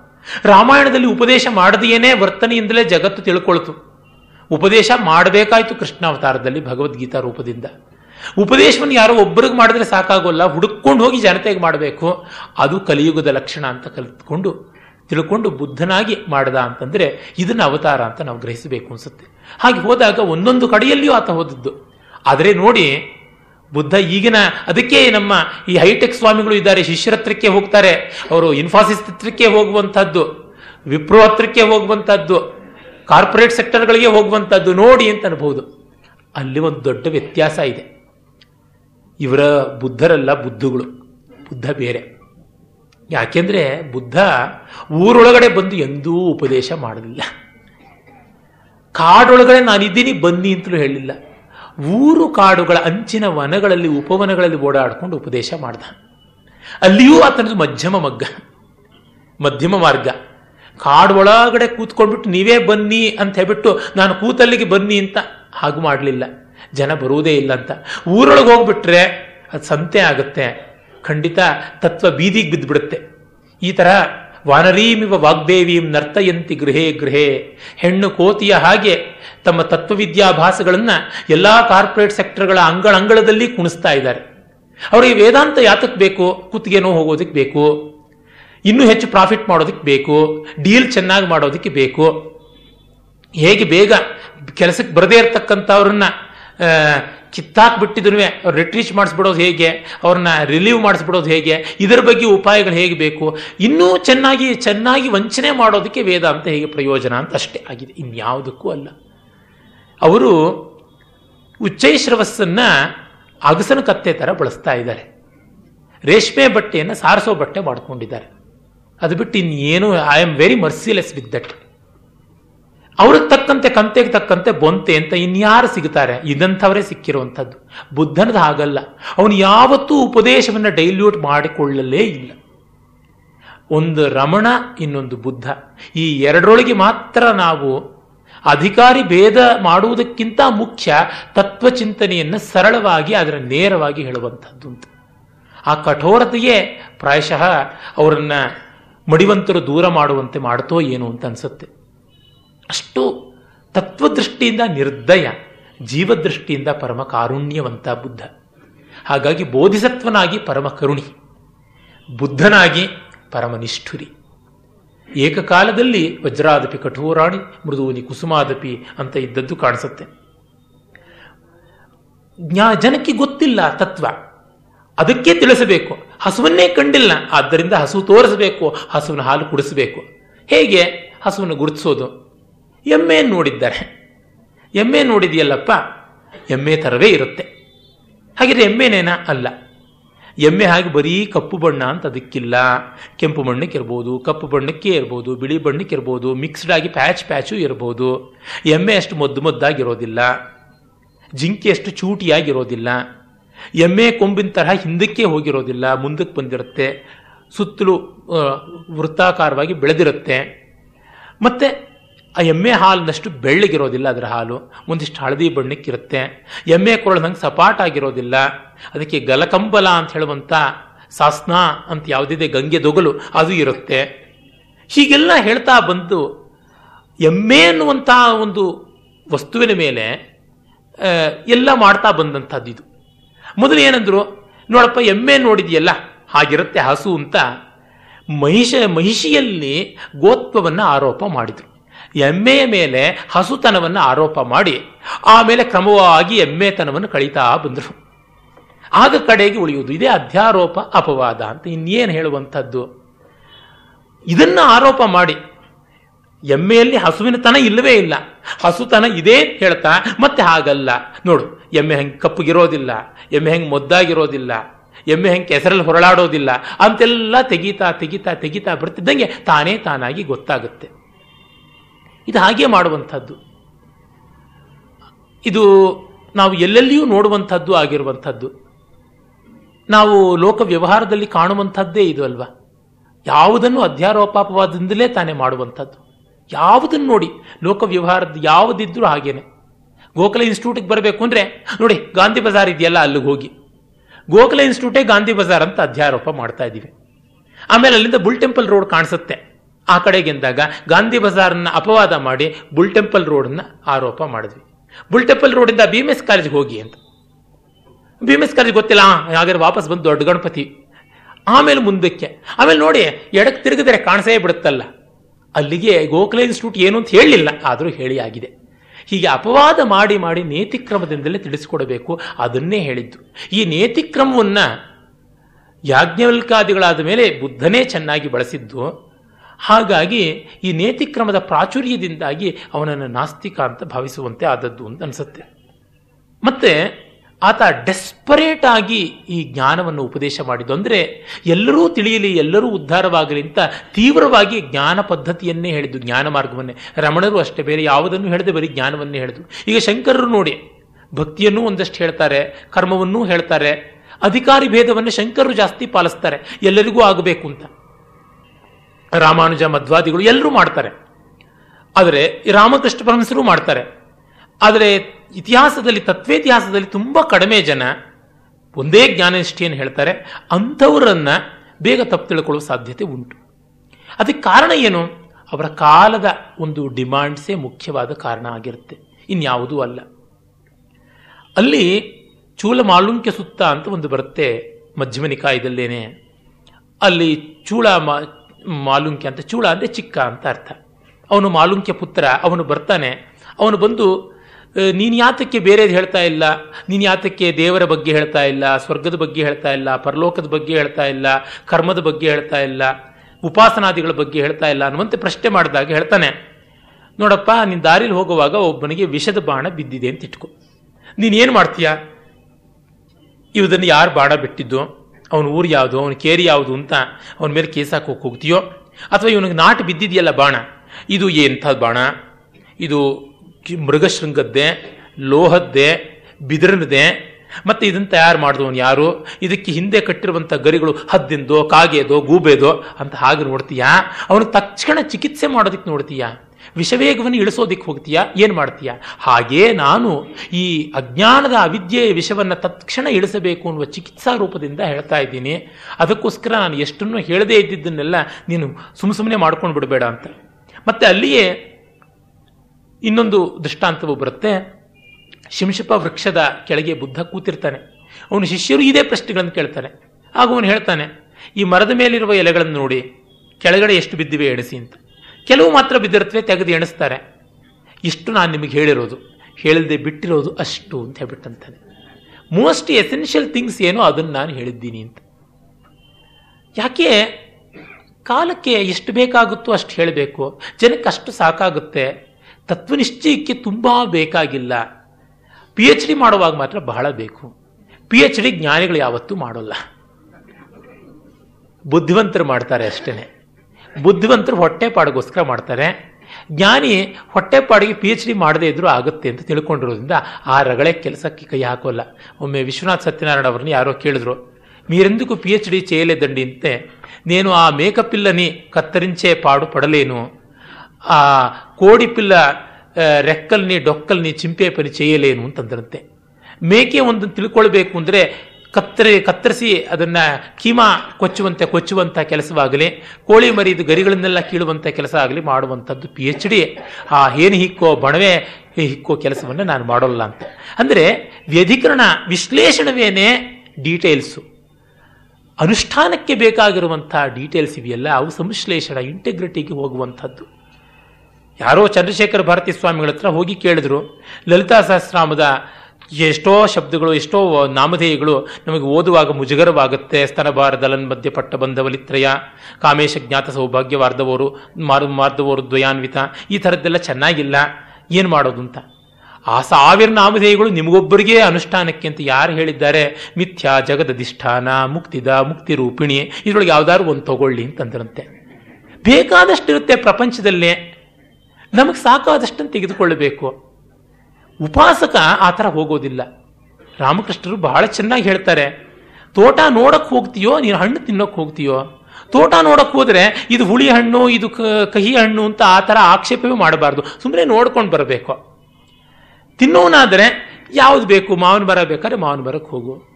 ನಾನು ನನ್ನದೇ ಅನುಭವದಲ್ಲಿ ಹೇಳೋದಿದ್ರೆ, ಸಾಮಾನು ಕೊಳ್ಳಬೇಕು ಅಂತಿದ್ರೆ ಮಾತ್ರ ಅಂಗಡಿಗೆ ಹೋಗ್ತೀನಿ. ವಿಂಡೋ ಶಾಪಿಂಗ್ ಮಾಡೋದಕ್ಕೆ ಎಂದೆಂದಿಗೂ ಹೋಗೋದಿಲ್ಲ. ಸುಮ್ಮನೆ ವೇಸ್ಟ್ ಆಫ್ ಟೈಮ್ ಅಷ್ಟೇನೆ. ಅದು ಇಂಥದ್ದು. ಸುಮ್ಮನೆ ಅದೊಂದು ಸಮಯ ಇದೆ, ಬೇಕಾದಂತ ಹೋಗೋಣ ಬೇಕಾದ್ರೆ ನೋಡೋಣ. ಅಷ್ಟೇ ಹೊರತು ಶಾಪಿಂಗ್ ಈಸ್ ಮೈ ಹಾಬಿ ಅಂತ ಎಂದಿಗೂ ಮಾಡಿಕೊಂಡಿದ್ದಲ್ವೇ ಅಲ್ಲ. ಇದು ಬುದ್ಧನ ದಾರಿ. ಬುದ್ಧನ ದಾರಿ ನಿಜವಾಗಿ ಎಂಟ್ರೋಪಿಯನ್ನು ತಗ್ಗಿಸುವಂಥ ದಾರಿ. ಯಾಕೆ ಅಂದರೆ ಸರಳವಾದದ್ದು, ಸುಲಭವಾದದ್ದು. ಆತನ ಬದುಕಿ ಆಗಿತ್ತು. ನಾಳೆ ಇವತ್ತಿಗೆ ನಾನು ಆ ಆರ್ಯ ಸತ್ಯಗಳ ಬಗ್ಗೆ ಹೇಳಬೇಕು ಅಂದ್ಕೊಂಡೆ, ಆಗಲಿಲ್ಲ. ಈ ಪೀಠಿಕೆಯೇ ಆಗಿಬಿಡ್ತು. ನಾಳೆ ಅವನು ಶಿಷ್ಯರಿಗೆ ಮಾಡಿದ ಉಪದೇಶವನ್ನು, ಮತ್ತೆ ಇನ್ನು ಕೆಲವು ವಿಚಾರ, ವಿಷಯ, ವಿಚಾರಗಳನ್ನು, ವಿಸ್ತಾರವನ್ನು ನೋಡೋಣ. ಓಂ ತತ್ಸತ್ ಮತ್ತೊಂದು ಮಾತು, ಇವತ್ತು ಭಾಷಣ ಸ್ವಲ್ಪ ಕಾಸ್ಟಿಕ್ ಆಗಿತ್ತು ಅನಿಸುತ್ತೆ. ಸ್ವಲ್ಪ ಹೈಡ್ರೋಕ್ಲೋರಿಕ್ ಆ್ಯಸಿಡ್ ನೈಟ್ರಿಕ್ ಆ್ಯಸಿಡ್ ಎಲ್ಲ. ದಯಮಾಡಿ ಯಾರು ಬೇಸರ ಪಟ್ಕೊಳ್ಬೇಡಿ. ಮೈಗೇನು ಸುಟ್ಟು ಗಾಯ ಆಗದೇ ಇರಲಿ. ಅವರಿಗೆ ನಮಸ್ಕಾರ. ಬುದ್ಧನ ಜೀವನ ದರ್ಶನಗಳ ಪರಿಚಯ ಮಾಡಿಕೊಳ್ಳುವ ಈ ಏಳು ದಿವಸಗಳಲ್ಲಿ ನಾವು ಐದನೇ ದಿವಸಕ್ಕೆ ಬಂದಿದ್ದೇವೆ. ಆದರೂ ಹೆಚ್ಚಿನ ವಿಷಯವನ್ನು ಪೂರ್ಣವಾಗಿ ಅವಲೋಡನೆ ಮಾಡೋಕ್ಕಾಗ್ತಾ ಇಲ್ಲ. ತುಂಬ ವಿಷಯದ ಅಗಾಧತೆ ಎಷ್ಟು ಇದೆ ಅಂದರೆ, ಇನ್ನು ಯಾವ ಮತಾಚಾರ್ಯನ, ಯಾವ ದಾರ್ಶನಿಕನ ಜೀವನದ ವಿವರಗಳು, ಬುದ್ಧನದಿರುವಷ್ಟು ವಿವರಗಳು ಎಲ್ಲಿಯೂ ಸಿಗೋದಿಲ್ಲ. ಆತ ಕ್ರಿಸ್ತನೇ ಇರಬಹುದು, ಪೈಗಂಬರನೇ ಇರಬಹುದು, ಯಾರ ಬದುಕಿನ ವಿವರಗಳು ಇಷ್ಟು ಗಾಢವಾಗಿ ಇಲ್ಲ ನಮ್ಮಲ್ಲಿ. ಬುದ್ಧನದು ಮಾತ್ರ ಸಿಗುವಂಥದ್ದು. ಆಮೇಲೆ ಆತ ಅನೇಕರ ಜೊತೆ ಮಾತಾಡಿರುವ ಸಂವಾದಗಳು ತುಂಬ ಸೊಗಸಾಗಿವೆ. ಅವುಗಳಿಗೆ ನಾಳೆ ನಾಡದ್ರೊಳಗಾದರೂ ಸ್ವಲ್ಪ ಸಮಯವನ್ನು ಕೊಟ್ಟು ತೋರಿಸಬೇಕು ಅಂತ ಒಂದು ಭಾವ ಉಂಟು. ಜೊತೆಗೆ ಅವನು ತನ್ನ ಸಂಘವನ್ನು, ಸನ್ಯಾಸಿಗಳನ್ನು ಹೇಗೆ ತಯಾರು ಮಾಡಿದ, ಅವರಿಗೆ ಯಾವ ನಿಯಮಗಳು ಇಟ್ಟಿದ್ದ, ಅವುಗಳ ಬಗೆಗೆ. ಮತ್ತೆ ಕೆಲವೆಲ್ಲ ಲೋಕದಲ್ಲಿ ಕಂಡುಬರುವಂಥ ಪ್ರಥೆಗಳು ಯಾವುದಿವೆ? ಅವನು ಅಹಿಂಸಾವಾದಿಯೇ ಅಲ್ಲವೇ ಅನ್ನುವಂಥದ್ದು. ಮಾಂಸಾಹಾರಕ್ಕೆ ಪೋಷಣೆ ಇತ್ತೇ ಇಲ್ಲವೇ? ಈ ಥರದ್ದು ಬೇಕಾದಷ್ಟು ಉಂಟು. ಅವುಗಳಿಗೆಲ್ಲ ಕೂಡಿದ ಮಟ್ಟಿಗೂ ಅವನ ಬದುಕಿನಲ್ಲಿ ನಾವು ಏನು ಉತ್ತರ ಕಾಣಬಹುದು ಅನ್ನುವುದು. ಇವುಗಳನ್ನೆಲ್ಲ ನೋಡಬೇಕು ಅಂತ ಉಂಟು. ಇವತ್ತು ಮುಖ್ಯವಾಗಿ ಅವನ ಧಮ್ಮಚಕ್ರ ಪವರ್ತನ ಅಂತ ಹೇಳುವ ಧರ್ಮಚಕ್ರ ಪ್ರವರ್ತನ ಸೂತ್ರದಲ್ಲಿ ಕಂಡುಬರುವ ವಿಚಾರಗಳು. ಅಂದರೆ ಆತ ತಾನು ಬೋಧಿಯನ್ನು ಪಡೆದುಕೊಂಡ ಮೇಲೆ ರೂಪಿಸಿದ ತತ್ವ ಯಾವುದಿದೆ, ಅದನ್ನು ಐವರಿಗೆ ಬೋಧನೆ ಮಾಡಿದ್ದು. ಸಾರಂಗನಾಥ ಅಂತ ಸಂಸ್ಕೃತದಲ್ಲಿ ಕರೆಯುವ ಸಾರನಾಥ ಮಿಗದಾವ ಮೃಗದಾವ ಅಂತ ಹೆಸರಾದದ್ದು. ಇಸಿಪತನ, ಅಂದರೆ ಋಷಿಪತ್ತನ ಅಂತಲೂ ಅದಕ್ಕೆ ಹೆಸರುಂಟು. ಕಾಶಿಗಿಂದ ಏಳು, ಎಂಟು ಕಿಲೋಮೀಟರ್ ದೂರದಲ್ಲಿ ಆ ವರ್ಣಾ ನದಿಯ ಆಚೆಯ ದಡಗೆ, ದಡಕ್ಕಿರುವಂಥ ಜಾಗದಲ್ಲಿ ಆತ ಮೊದಲಿಗೆ ಮಾಡಿದ ಉಪದೇಶ. ಅದು ಆಷಾಢ ಪೂರ್ಣಿಮೆ ದಿವಸ. ಅದನ್ನೇ ನಾವು ಗುರುಪೂರ್ಣಿಮೆ ಅಂತ ಕರಿತೀವಿ. ಅವತ್ತೇ ಭಗವಾನ್ ವ್ಯಾಸರ ಜನ್ಮದಿನವೂ ಹೌದು. ಮತ್ತೆ ಅಲ್ಲಿ ನಮಗೆ ಸಿಗುವಂಥ ಸಾಮ್ಯ, ವ್ಯಾಸ ಪೂರ್ಣಿಮೆಯ ದಿವಸವೇನೆ ಬುದ್ಧ ತನ್ನ ಪ್ರಥಮೋಪದೇಶವನ್ನು ಮಾಡೋದಕ್ಕೆ ಹೊರಟದ್ದು. ಅಂದರೆ ಆತನಿಗೂ ವೈದಿಕಕ್ಕೂ ಎಷ್ಟು ಅವಿನಾಭಾವ ಸಂಬಂಧ ಇದೆ ಅನ್ನುವುದು ಗೊತ್ತಾಗುತ್ತೆ. ಇರಲಿ, ನಿನ್ನೆ ದಿವಸ ಆತನ ಸಮ್ಯಕ್ ಸಂಬೋಧಿ ಅದರ ಬಗ್ಗೆ ನೋಡಿದ್ವಿ. ರಾತ್ರಿಯ ನಾಲ್ಕು ಜಾವಗಳಲ್ಲಿ ಅವನಿಗೆ ಮೊದಲನೇ ಜಾವದಲ್ಲಿ ತನ್ನ ಜನ್ಮ ಜನ್ಮಾಂತರಗಳ ಸ್ಮರಣೆ ಆಗುತ್ತೆ. ಎರಡನೆಯ ಜಾವದಲ್ಲಿ ಎಲ್ಲ ವಿಷಯಗಳ ಬಗೆಗಿನ ಜ್ಞಾನ ಉಂಟಾಗುತ್ತೆ. ಮೂರನೆಯ ಜಾವದಲ್ಲಿ ದುಃಖದ ಕಾರಣ ಏನು ಅಂತ ಗೊತ್ತಾಗುತ್ತೆ. ನಾಲ್ಕನೆಯ ಜಾವದಲ್ಲಿ ದುಃಖ ನಿವೃತ್ತಿ ಅಂತ ಗೊತ್ತಾಗಿ ದುಃಖ ನಿವೃತ್ತಿಯೇ ಆಗುತ್ತೆ. ಅಂದರೆ ಇದನ್ನು ಹೇಗೆ ನಂಬುವುದು, ಹೇಗೆ ಒಪ್ಪುವುದು ಅಂತ ಬರುತ್ತೆ. ಸುಮ್ಮನೆ ಕಣ್ಮುಚ್ಕೊಂಡು ಹಿಂಗೆ ಕೂತು ಆಗ್ಬಿಡುತ್ತಾ ಅಂತ. ಅದು ಶ್ರವಣ ಮನನ ನಿಧ್ಯಾಸನ ಬುದ್ಧನಿಗಾದರೆ ಶ್ರವಣಕ್ಕೆ ಹೊಸತಾಗಿ ಯಾವ ಗುರುವಿನಿಂದಲಾಗಲಿ, ಯಾವ ಶಾಸ್ತ್ರದಿಂದಲಾಗಲಿ ಕೇಳುವುದಿರಲಿಲ್ಲ.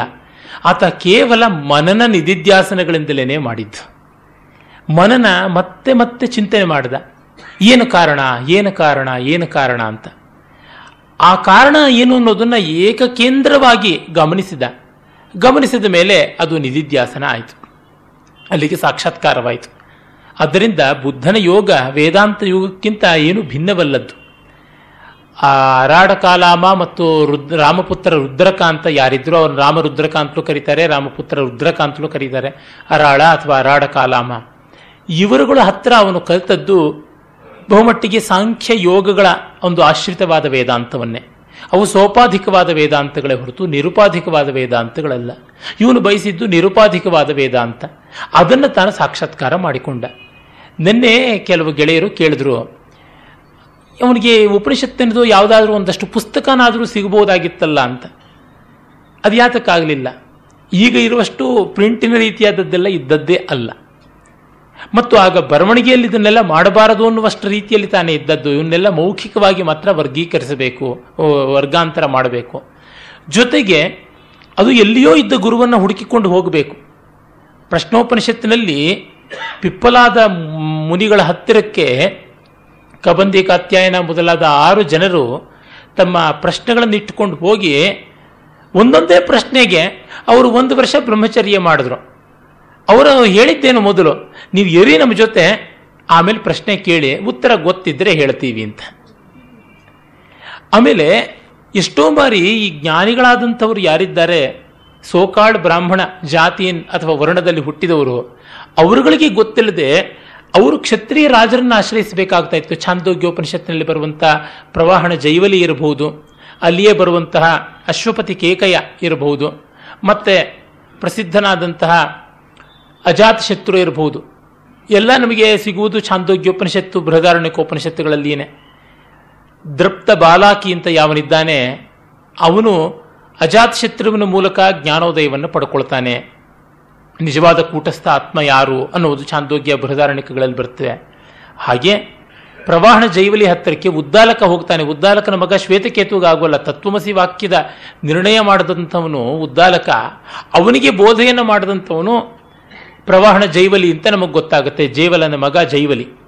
ಹಾಗೆಯೇ ಮದ್ರದೇಶದ ಅಶ್ವಪತಿ ಕೈಕೈನ ಹತ್ತಿರಕ್ಕೆ ನಾಲ್ವರು ಜ್ಞಾನಿಗಳು ಹೋಗ್ಬಿಟ್ಟು ನನಗೆ ನಮಗೆ ಉಪನಯನ ಮಾಡಿಬಿಟ್ಟು ಪಾಠ ಹೇಳಿಕೊಡು ಅಂತ ಕೇಳಿದ್ದು ಅಂತ. ಅಂದರೆ ಇದು ಯಾವುದೋ ಒಬ್ಬ ಋಷಿ ಹತ್ರ ಇತ್ತು, ಎಲ್ಲಿಯೋ ಎಲ್ರಿಗೂ ಸಿಗುವಂತೆ ಇತ್ತು ಅಂತಲ್ಲ. ಎಲ್ಲೆಲ್ಲಿಯೋ ಯಾರ್ಯಾರೋ ಯಾವುದ್ಯಾವುದೋ ಕ್ಷೇತ್ರದ ಜ್ಞಾನಿಗಳಿದ್ರು ಅವರು. ಅಷ್ಟ್ಯಾತಕ್ಕೆ ಅದೇ ಮತ್ತೆ ನಮಗೆ ಛಾಂದೋಗ್ಯಕ್ಕೆ ಬಂದರೆ ತುಂಬ ಒಳ್ಳೆಯ ದೃಷ್ಟಾಂತ ನಮಗೆ ಸಿಗುವಂಥದ್ದು ಜಾನಾಶ್ರುತಿ ಮಹಾರಾಜ ಮತ್ತು ರೈಕ್ವ. ರೈಕ್ವ ಎಲ್ಲಿಯೋ ಒಂದು ಬಂಡಿ ಕೆಳಗೆ ಹುಚ್ಚಿನಂತೆ, ಉನ್ಮತ್ತನಂತೆ ಇರ್ತಾನೆ. ಒಬ್ಬ ಶ್ರವಣ ಅವಧೂತನಂತೆ. ಅವನತ್ರಕ್ಕೆ ಜಾನಶ್ರುತಿ ಬಂದು ತಾನು ಬ್ರಹ್ಮಜ್ಞಾನವನ್ನು ಪಡೆಯಬೇಕಾಗಿರೋದ್ರ ಬಗ್ಗೆ ಹೇಳಿಕೊಳ್ಳುವಂಥದ್ದು. ಹೀಗಾಗಿ ಆ ಕಾಲದಲ್ಲಿ ಈಗಿರುವಂತೆ ಟ್ರಾನ್ಸ್ಪೋರ್ಟೇಷನ್ ಇದ್ದಿದ್ದಲ್ಲ. ಮತ್ತೆ ಈಗಿನ ದೊಡ್ಡ ದೊಡ್ಡ ಜ್ಞಾನಿಗಳು ಅಂತ claim ಮಾಡ್ಕೊಳ್ಳೋರಂತೆ full paper spread out advertisements ಕೊಡ್ತಾರ? ನಮ್ಮ ಸತ್ಸಂಗ, ದುಸ್ಸಂಗ ಇಲ್ಲ ಆಗತ್ತೆ ಅಲ್ಲಿಗೆ ನೀವೆಲ್ಲ ಬನ್ನಿ. ಎಂಟ್ರಿ ಫೀ ಮಾತ್ರ ಐದು ಸಾವಿರ ರೂಪಾಯಿ. ಫಸ್ಟ್ ಇಂಟ್ರಡಕ್ಷನ್ ಕೋರ್ಸ್ ಮಾತ್ರ ಫ್ರೀ ಇವುಗಳೆಲ್ಲನೂ ಎಲ್ಲಿ ಅಡ್ವರ್ಟೈಸ್ ಮಾಡೋದಕ್ಕೆ ಅನೌನ್ಸ್ ಮಾಡೋದಕ್ಕೆ ಸಾಧ್ಯವಾಗುತ್ತದೆ. ಹೀಗಾಗಿ ಇವೆಲ್ಲ ಪ್ರಾಲಿಫರೇಟ್ ಆಗಿರಲಿಲ್ಲ ಎಲ್ಲೆಲ್ಲಿಯೂ. ಯಾರೋ ಎಲ್ಲಿಯೋ ಕಂಡುಕೊಳ್ತಾ ಇದ್ರು. ಅವರವರು ಅಲ್ಲಲ್ಲಿ ಉಳ್ಕೊಳ್ತಾ ಇದ್ರು. ಅದಕ್ಕೆ ಯಮೈವೇಶ ವೃಣತೆ ತೇನೇವ ಲಭ್ಯ ಅಂತ ಹೀಗಾಗಿದ್ದು. ಹಾಗಾಗಿ ಬುದ್ಧನು ತನ್ನಂತೆ, ತನ್ನಿಂದ ತಾನೇ ಕಂಡುಕೊಂಡದ್ದು. ಮತ್ತೊಬ್ಬರು ಒಂದು ಪ್ರಶ್ನೆ ಕೇಳಿದ್ರು. ಭಗವದ್ಗೀತೆ ಬುದ್ಧನಿಗೆ ಗೊತ್ತಿತ್ತ ಅಂತ ಭಗವದ್ಗೀತೆಯಲ್ಲಿ ಬುದ್ಧನ ಉಲ್ಲೇಖ ಇಲ್ಲ, ಬುದ್ಧನ ಯಾವುದೇ ಒಂದು ಪಿಟಕ ಗ್ರಂಥಗಳಲ್ಲಾಗಲಿ, ಆಮೇಲಿನ ಸೂತ್ರ ಗ್ರಂಥಗಳಲ್ಲಾಗಲಿ ಎಲ್ಲಿಯೂ ಕೂಡ ಗೀತೋಲ್ಲೇಖ ಇಲ್ಲ. ಹಾಗಾಗಿ ಅವುಗಳನ್ನು ನಾವು ಏನಂತ ಹೇಳೋಕ್ಕಾಗೋಲ್ಲ. ಮತ್ತೆ ನಮ್ಮ ಮತ್ತೊಬ್ಬರು ಸ್ನೇಹಿತರು ಕೇಳಿದ್ರು, ಬುದ್ಧ ಯಾತಕ್ಕೆ ಅವಸ್ಥಾತ್ರಯ ಮೀಮಾಂಸೆಯನ್ನು ಬಳಸಿಕೊಂಡಿಲ್ಲ ಅಂತ. ಸಚ್ಚಿದಾನಂದೇಂದ್ರ ಸರಸ್ವತಿ ಸ್ವಾಮಿಗಳವರು ಅದರ ಒಂದು ಸೂಚ್ಯ ಆದಂಥ ಪ್ರಶ್ನೆಯನ್ನು ಎತ್ತಿದ್ದಾರೆ. ಆದರೆ ಇಡೀ ಭಗವದ್ಗೀತೆಯಲ್ಲಿ ಅದಿಲ್ವಲ್ಲ ಅದಕ್ಕೆ ನಾವು ಏನು ಮಾಡೋಣ? ನನಗೆ ಅನಿಸುತ್ತೆ ಭಗವದ್ಗೀತೆ ಆ ದೃಷ್ಟಿಯಿಂದ ಅಪೂರ್ಣವಾಯಿತಾ ಅಂತ ಹೇಳಿಬಿಟ್ಟು. ಅಧ್ಯಾರೋಪಾಪವಾದದ ಒಂದು ಸಣ್ಣ ಎಳೆ ಸಿಗುತ್ತೆ ಹೊರತು, ಅದರ ಪ್ರಕೃಷ್ಟವಾದ ರೂಪವಾದ ಈ ಪಂಚಕೋಶ ಸಂಕ್ರಮಣವಾಗಲಿ, ಅವಸ್ಥಾತ್ರಯವಾಗಲಿ ಎರಡೂ ಇಲ್ಲ. ವೇದಾಂತಕ್ಕೆ ಬಹಳ ಮುಖ್ಯವಾದಂಥ ಎರಡು ಪ್ರಕ್ರಿಯೆಗಳು, ಅವು ಎರಡೂ ಇಲ್ಲವಂತಾಗಿವೆಯಲ್ಲ. ಉಪನಿಷತ್ತಿನ ಸಾರಭೂತವಾದದ್ದು. ಆದರೆ ಅಧ್ಯಾರೋಪಾಪವಾದದ ಒಂದು ಮಹಾ ಮಾಡೆಲ್ ಇದ್ದರೆ ಆಯಿತು. ಅದು ಹೇಗೆ ಅಂದರೆ ನಮಗೆ ಸಕ್ಕರೆ ಇದ್ದರೆ ಆಯಿತು. ಅದು ಪೂರಾ ಸಕ್ಕರೆ ಆಗಿದ್ರೂ ಪರವಾಗಿಲ್ಲ, ಕಲ್ಲು ಸಕ್ಕರೆ ಆಗಿದ್ರೂ ಪರವಾಗಿಲ್ಲ, ಅಥವಾ ಶುಗರ್ ಕ್ಯೂಬ್ಸ್ ಅಂತ ಆಗಿದ್ರೂ ಪರವಾಗಿಲ್ಲ. ಹೇಗೋ ಕಾಫಿ ಮಾಡ್ಕೊಂಡು ಕುಡ್ದೇವು. ಅಷ್ಟಿಲ್ಲ ಅಂದರೆ ಬೆಲ್ಲವಾದರೂ ಪರವಾಗಿಲ್ಲ. ಒಟ್ಟಿನಲ್ಲಿ ಕಬ್ಬಿಂದ ಬಂದಿದ್ದು. ಬೀಟ್ರೂಟ್ ಸಕ್ಕರೆ ಆದರೂ ಪರವಾಗಿಲ್ಲ ಅಂತ. ಈ ಆ ಮಾಧುರ್ಯ ಗುಣ ಯಾವುದಿದೆ, ಸಿಹಿಯ ಗುಣ, ಅದನ್ನು ಉಳಿಸ್ಕೊಂಡಂಥದ್ದು ಯಾವುದಾದ್ರೂ ಇದ್ದರೆ ಸಾಕಾಗುತ್ತೆ ಅನ್ನೋದನ್ನು ಕಾಣಬಹುದು. ಮತ್ತೆ ಎಷ್ಟು ಉಳಿದಿದೆ ಇವತ್ತು. ಬುದ್ಧ ಹೇಳಿದ್ದನ್ನು ಆಮೇಲೆ ಅವರ ಶಿಷ್ಯರುಗಳು ಕೇಳಿಸಿಕೊಂಡಿದ್ದನ್ನು, ಜ್ಞಾಪಕ ಇಟ್ಟುಕೊಂಡಿದ್ದನ್ನು ಹೇಳಿದ್ದು ಅಂತ. ಪ್ರತಿಯೊಬ್ಬರು ಹೇಳ್ತಾನೆ, ಏವಮಹಂ ಅಶ್ರೌಷಂ ಇವಮ್ಮಂ ಅಸ್ಸೌಸಂ. ಹೀಗೆ ನಾನು ಕೇಳಿಕೊಂಡೆ. ಹೀಗೆ ನಾನು ಕೇಳಿದ್ದು, ಬುದ್ಧ ಹೇಳಿದ್ದು ಅಂತಲ್ಲ. ನಾನು ಹಿಂಗೆ ಕೇಳಿಸಿಕೊಂಡಿದ್ದು ಅಂತಲೇ ಶುರುವಾಗುತ್ತೆ ಸುಮಾರು ಸುತ್ತಗಳು. ಆನಂದವರ್ಧನ ಹಾಗೆ ಹೇಳ್ತಾನೆ, ಈ ಥರ ನಾನು ಕೇಳಿದ್ದು ಅಂತ. ಅದನ್ನ ಮತ್ತೆ ಎಡಿಟ್ ಮಾಡಿ ಏನೇನೋ ಬದಲಾವಣೆಗಳನ್ನು ಹೊಂದಿರುವುದಾಗಿರೋದ್ರಿಂದ ನಮಗೆ ನಿಶ್ಚಯಾತ್ಮಕವಾಗಿ ಹೇಳುವುದಕ್ಕೆ ಸಾಧ್ಯ ಇಲ್ಲ. ಆದರೆ ಉಳಿದದ್ರೊಳಗೆ ಹೇಳಬೇಕಾದದ್ದಷ್ಟೇ. ಸಂದೇಹ ಇದೆ ಅನ್ನುವುದಾದರೆ ಯಾವ ಮಟ್ಟದ ಸಂದೇಹ ಅಂತ ನೋಡಿದ್ರೆ ಮುಖ್ಯವಾದ ತತ್ವ ವಿಷಯದಲ್ಲೆಲ್ಲ, ಸೋಪಸ್ಕರವಾದಂತಹ ವಿಷಯಗಳಲ್ಲಿ ಸಂದೇಹಕ್ಕೆ ಸಾಧ್ಯ ಉಂಟು. ಅವುಗಳನ್ನು ಪರಿಹಾರ ಮಾಡಿಕೊಳ್ಳೋದು ಕಷ್ಟವೇನೂ ಅಲ್ಲ. ಆ ಪ್ರಯತ್ನವೇ ಈಗಿರುವಂಥದ್ದು. ಇರಲಿ. ಆತ ಜ್ಞಾನೋದಯ ಮಾಡಿಕೊಂಡು ಆ ಜ್ಞಾನದ ಆನಂದದಲ್ಲಿ ಇದ್ದ ಮೇಲೆ ಇಬ್ಬರು ವರ್ತಕರು ಅವನನ್ನು ಗೌರವಿಸ್ತಾರೆ. ಅವನಿಗೆ ಭಿಕ್ಷೆಯನ್ನು ಕೊಡ್ತಾರೆ. ನಲವತ್ತೆಂಟನೇ ದಿವಸ ಭಿಕ್ಷೆಯನ್ನು ಸ್ವೀಕಾರ ಮಾಡ್ತಾನೆ. ಆಗ ಅವನಿಗೆ ಅವರ ಮೇಲೆ ಅನುಗ್ರಹ ಮಾಡಿ ಅವರು ಉಪಾಸಕರು ಅಂತ ಆಗ್ತಾರೆ ಅವರಾಗಿ ಅವರು ಬಂದು ನಿಮ್ಮ ಸೇವೆ ಮಾಡಬೇಕು ಅನ್ಸುತ್ತೆ, ನಿಮ್ಮ ಉಪದೇಶ ಕೇಳಬೇಕು ಅಂತ ಅನ್ಸುತ್ತೆ ಅಂತ. ಹೀಗೆ ಬುದ್ಧನ ಗೃಹಿ ಭಕ್ತರಾದವರು ಆ ಇಬ್ಬರು ವರ್ತಕರು. ಆಮೇಲೆ ಮುಂದೆ ಬೇಕಾದಷ್ಟು ಜನ ಬರ್ತಾರೆ. ಆಮೇಲೆ ಅವನು ತಾನು ತನ್ನ ಗುರುಗಳಾಗಿದ್ದಂಥ ಅರಾಡ ಕಾಲಾಮ ಮತ್ತೆ ರಾಮಪುತ್ರ ರುದ್ರಕರಿಗೆ ತನ್ನ ಜ್ಞಾನೋದಯದ ರೀತಿಯನ್ನು ಹೇಳಬೇಕು, ಅವರಿಗೆ ತಿಳಿಸಬೇಕು ಅಂತ ಅಂದುಕೊಂಡ್ರೆ ಅವರು ಬದುಕಿಲ್ಲ ಅಂತ ಗೊತ್ತಾಗಿ ಕಾಶಿಯ ಕಡೆಗೆ ಹೊರಡ್ತಾನೆ. ಅಲ್ಲಿವರೆಗೆ ನಾನು ನಿನ್ನೆ ತಿಳಿಸಿದ್ದೆ. ಕಾಶಿಗೆ ಆ ಐದು ಜನ ಯಾರಿದ್ದರು ಕೌಂಡಿನ್ಯ ಮತ್ತು ವಪ್ರ ಮತ್ತು ಭದ್ರಕ, ಆಮೇಲೆ ಅಶ್ವಜಿತ್ ಹಾಗೂ ಮಹಾನಾಮ ಅಂತ ಈ ಐದು ಜನ ಯಾರು ತನ್ನ ಶಾಕ್ಯ ಕುಲದಲ್ಲಿ ಇದ್ದಾಗ ಬ್ರಾಹ್ಮಣರು ಆದರಣೀಯರಾಗಿ ಹಲವು ಕಾರ್ಯಕ್ರಮಗಳಿಗೆ ಬರ್ತಾ ಇದ್ದವರಾಗಿದ್ದರು ಮತ್ತು ಅವರು ಕಠೋರವಾದ ಶಾಮಣ್ಯ ದೀಕ್ಷೆಯನ್ನು ತೆಗೆದುಕೊಂಡು ವ್ರತಿಷ್ಠರಾಗಿದ್ದರು ಇವನು ಊಟ ಮಾಡದ ಅಂತ, ಭಿಕ್ಷೆ ಸ್ವೀಕಾರ ಮಾಡದ ಅಂತ, ಇವನು ಜಾತಿ ಕೆಟ್ಟ, ಪತನವಾಯಿತು, ಯೋಗಭ್ರಷ್ಟ ಅಂತ ಇವನನ್ನ ಬಿಟ್ಟು ದೂರ ಓಡ್ ಹೋಗಿದ್ರಲ್ಲ ಉರುವೇಲ ಅಂದ್ರೆ ಉರುವಿಲ್ವ ಉರು ಬಿಲ್ವ ಅಂತ, ಬಿಲ್ವ ವೃಕ್ಷಗಳ ಕಾಡಾಗಿತ್ತು. ಅಲ್ಲಿಂದ ಹೊರಟೋದವ್ರನ್ನ ಹುಡುಕಿಕೊಂಡು ಅವನು ಹೋಗ್ತಾನೆ. ಬುದ್ಧನ ಕಾರುಣ್ಯ ಇದು, ಬುದ್ಧನ ದೊಡ್ಡತನ ಇದು. ನಮ್ಮ ಬಗ್ಗೆ ಮುಖ ಸಿಂಡ್ರಿಸ್ಕೊಂಡ್ರು ಅಂದ್ರು ಅವರಿಗೆ ತಿಳಿ ಹೇಳೋಣ, ನೋಡೋಣ ಅಂತ. ಅವನ, ಅವ್ರನ್ನ ಹುಡುಕೊಂಡು ಹೋದಾಗ ಅವರು ಮೃಗದಾವ ಅಥವಾ ಋಷಿಪತ್ತನ ಅಂತ ಯಾವುದಿದೆ, ಸಾರನಾಥ, ಸಾರಂಗನಾಥದಲ್ಲಿ ಇರ್ತಾರೆ. ಅಲ್ಲಿಗೆ ಹೋದಾಗ ಅವರು ದೂರದಿಂದಲೇ ಅಯ್ಯೋ, ಇವನು ಢಾಂಬಿಕಾ ಬರ್ತಾ ಇದ್ದಾನೆ, ಗೌತಮ, ಇವನನ್ನು ನೋಡಿದರೆ ನಾವು ಹೇಳಬಾರದು ಅಂತ ಅಂದ್ಕೋತಾರೆ. ಎದ್ರೆ ನಮ್ಮ ವ್ರತ ಕೆಟ್ಟೋಗ್ಬಿಡುತ್ತೆ ಅಂತ. ಆಮೇಲೆ ಅವನು ಬರ್ತಾ ಇದ್ದಂತೆ ಅವನ ವರ್ಚಸ್ಸನ್ನ, ಅವನ ಶಾಂತತೆಯನ್ನ ನೋಡಿ ತಾವೇ ತಾವಾಗಿ ಎದ್ದು ನಮಸ್ಕಾರ ಮಾಡ್ತಾರೆ. ಇದು ಆಗುವಂಥದ್ದೇ ಭಾಸನ ಒಂದು ಪ್ರಸಿದ್ಧವಾದ ಭಾಸನದು ನಾಮಾಂಕಿತ ಇರುವ ಪ್ರಸಿದ್ಧವಾದ ದೂತವಾಕ್ಯ ನಾಟಕದಲ್ಲಿ ಬರುತ್ತೆ. ಕೃಷ್ಣ ಬರ್ತಾನೆ, ಅವನು ಬಂದಾಗ ಯಾರೂ ಏಳಬಾರದು ಅಂತ ದುರ್ಯೋಧನ ಈ ಸಂಧಿಕಾಲದಲ್ಲಿ ತನ್ನ ಆಸ್ಥಾನದ ಎಲ್ಲ ಸದಸ್ಯರಿಗೆ ಹೇಳಿರ್ತಾನೆ.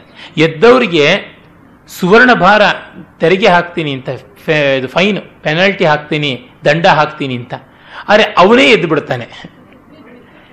ಇದು ಅಪ್ರತಿಹತವಾದದ್ದು, ಅನುಲ್ಲಂಘ್ಯವಾದದ್ದು ದುರ್ದಮ್ಯವಾದದ್ದು ಮಹಾನುಭಾವರ ತೇಜಸ್ಸು, ವರ್ಚಸ್ಸು.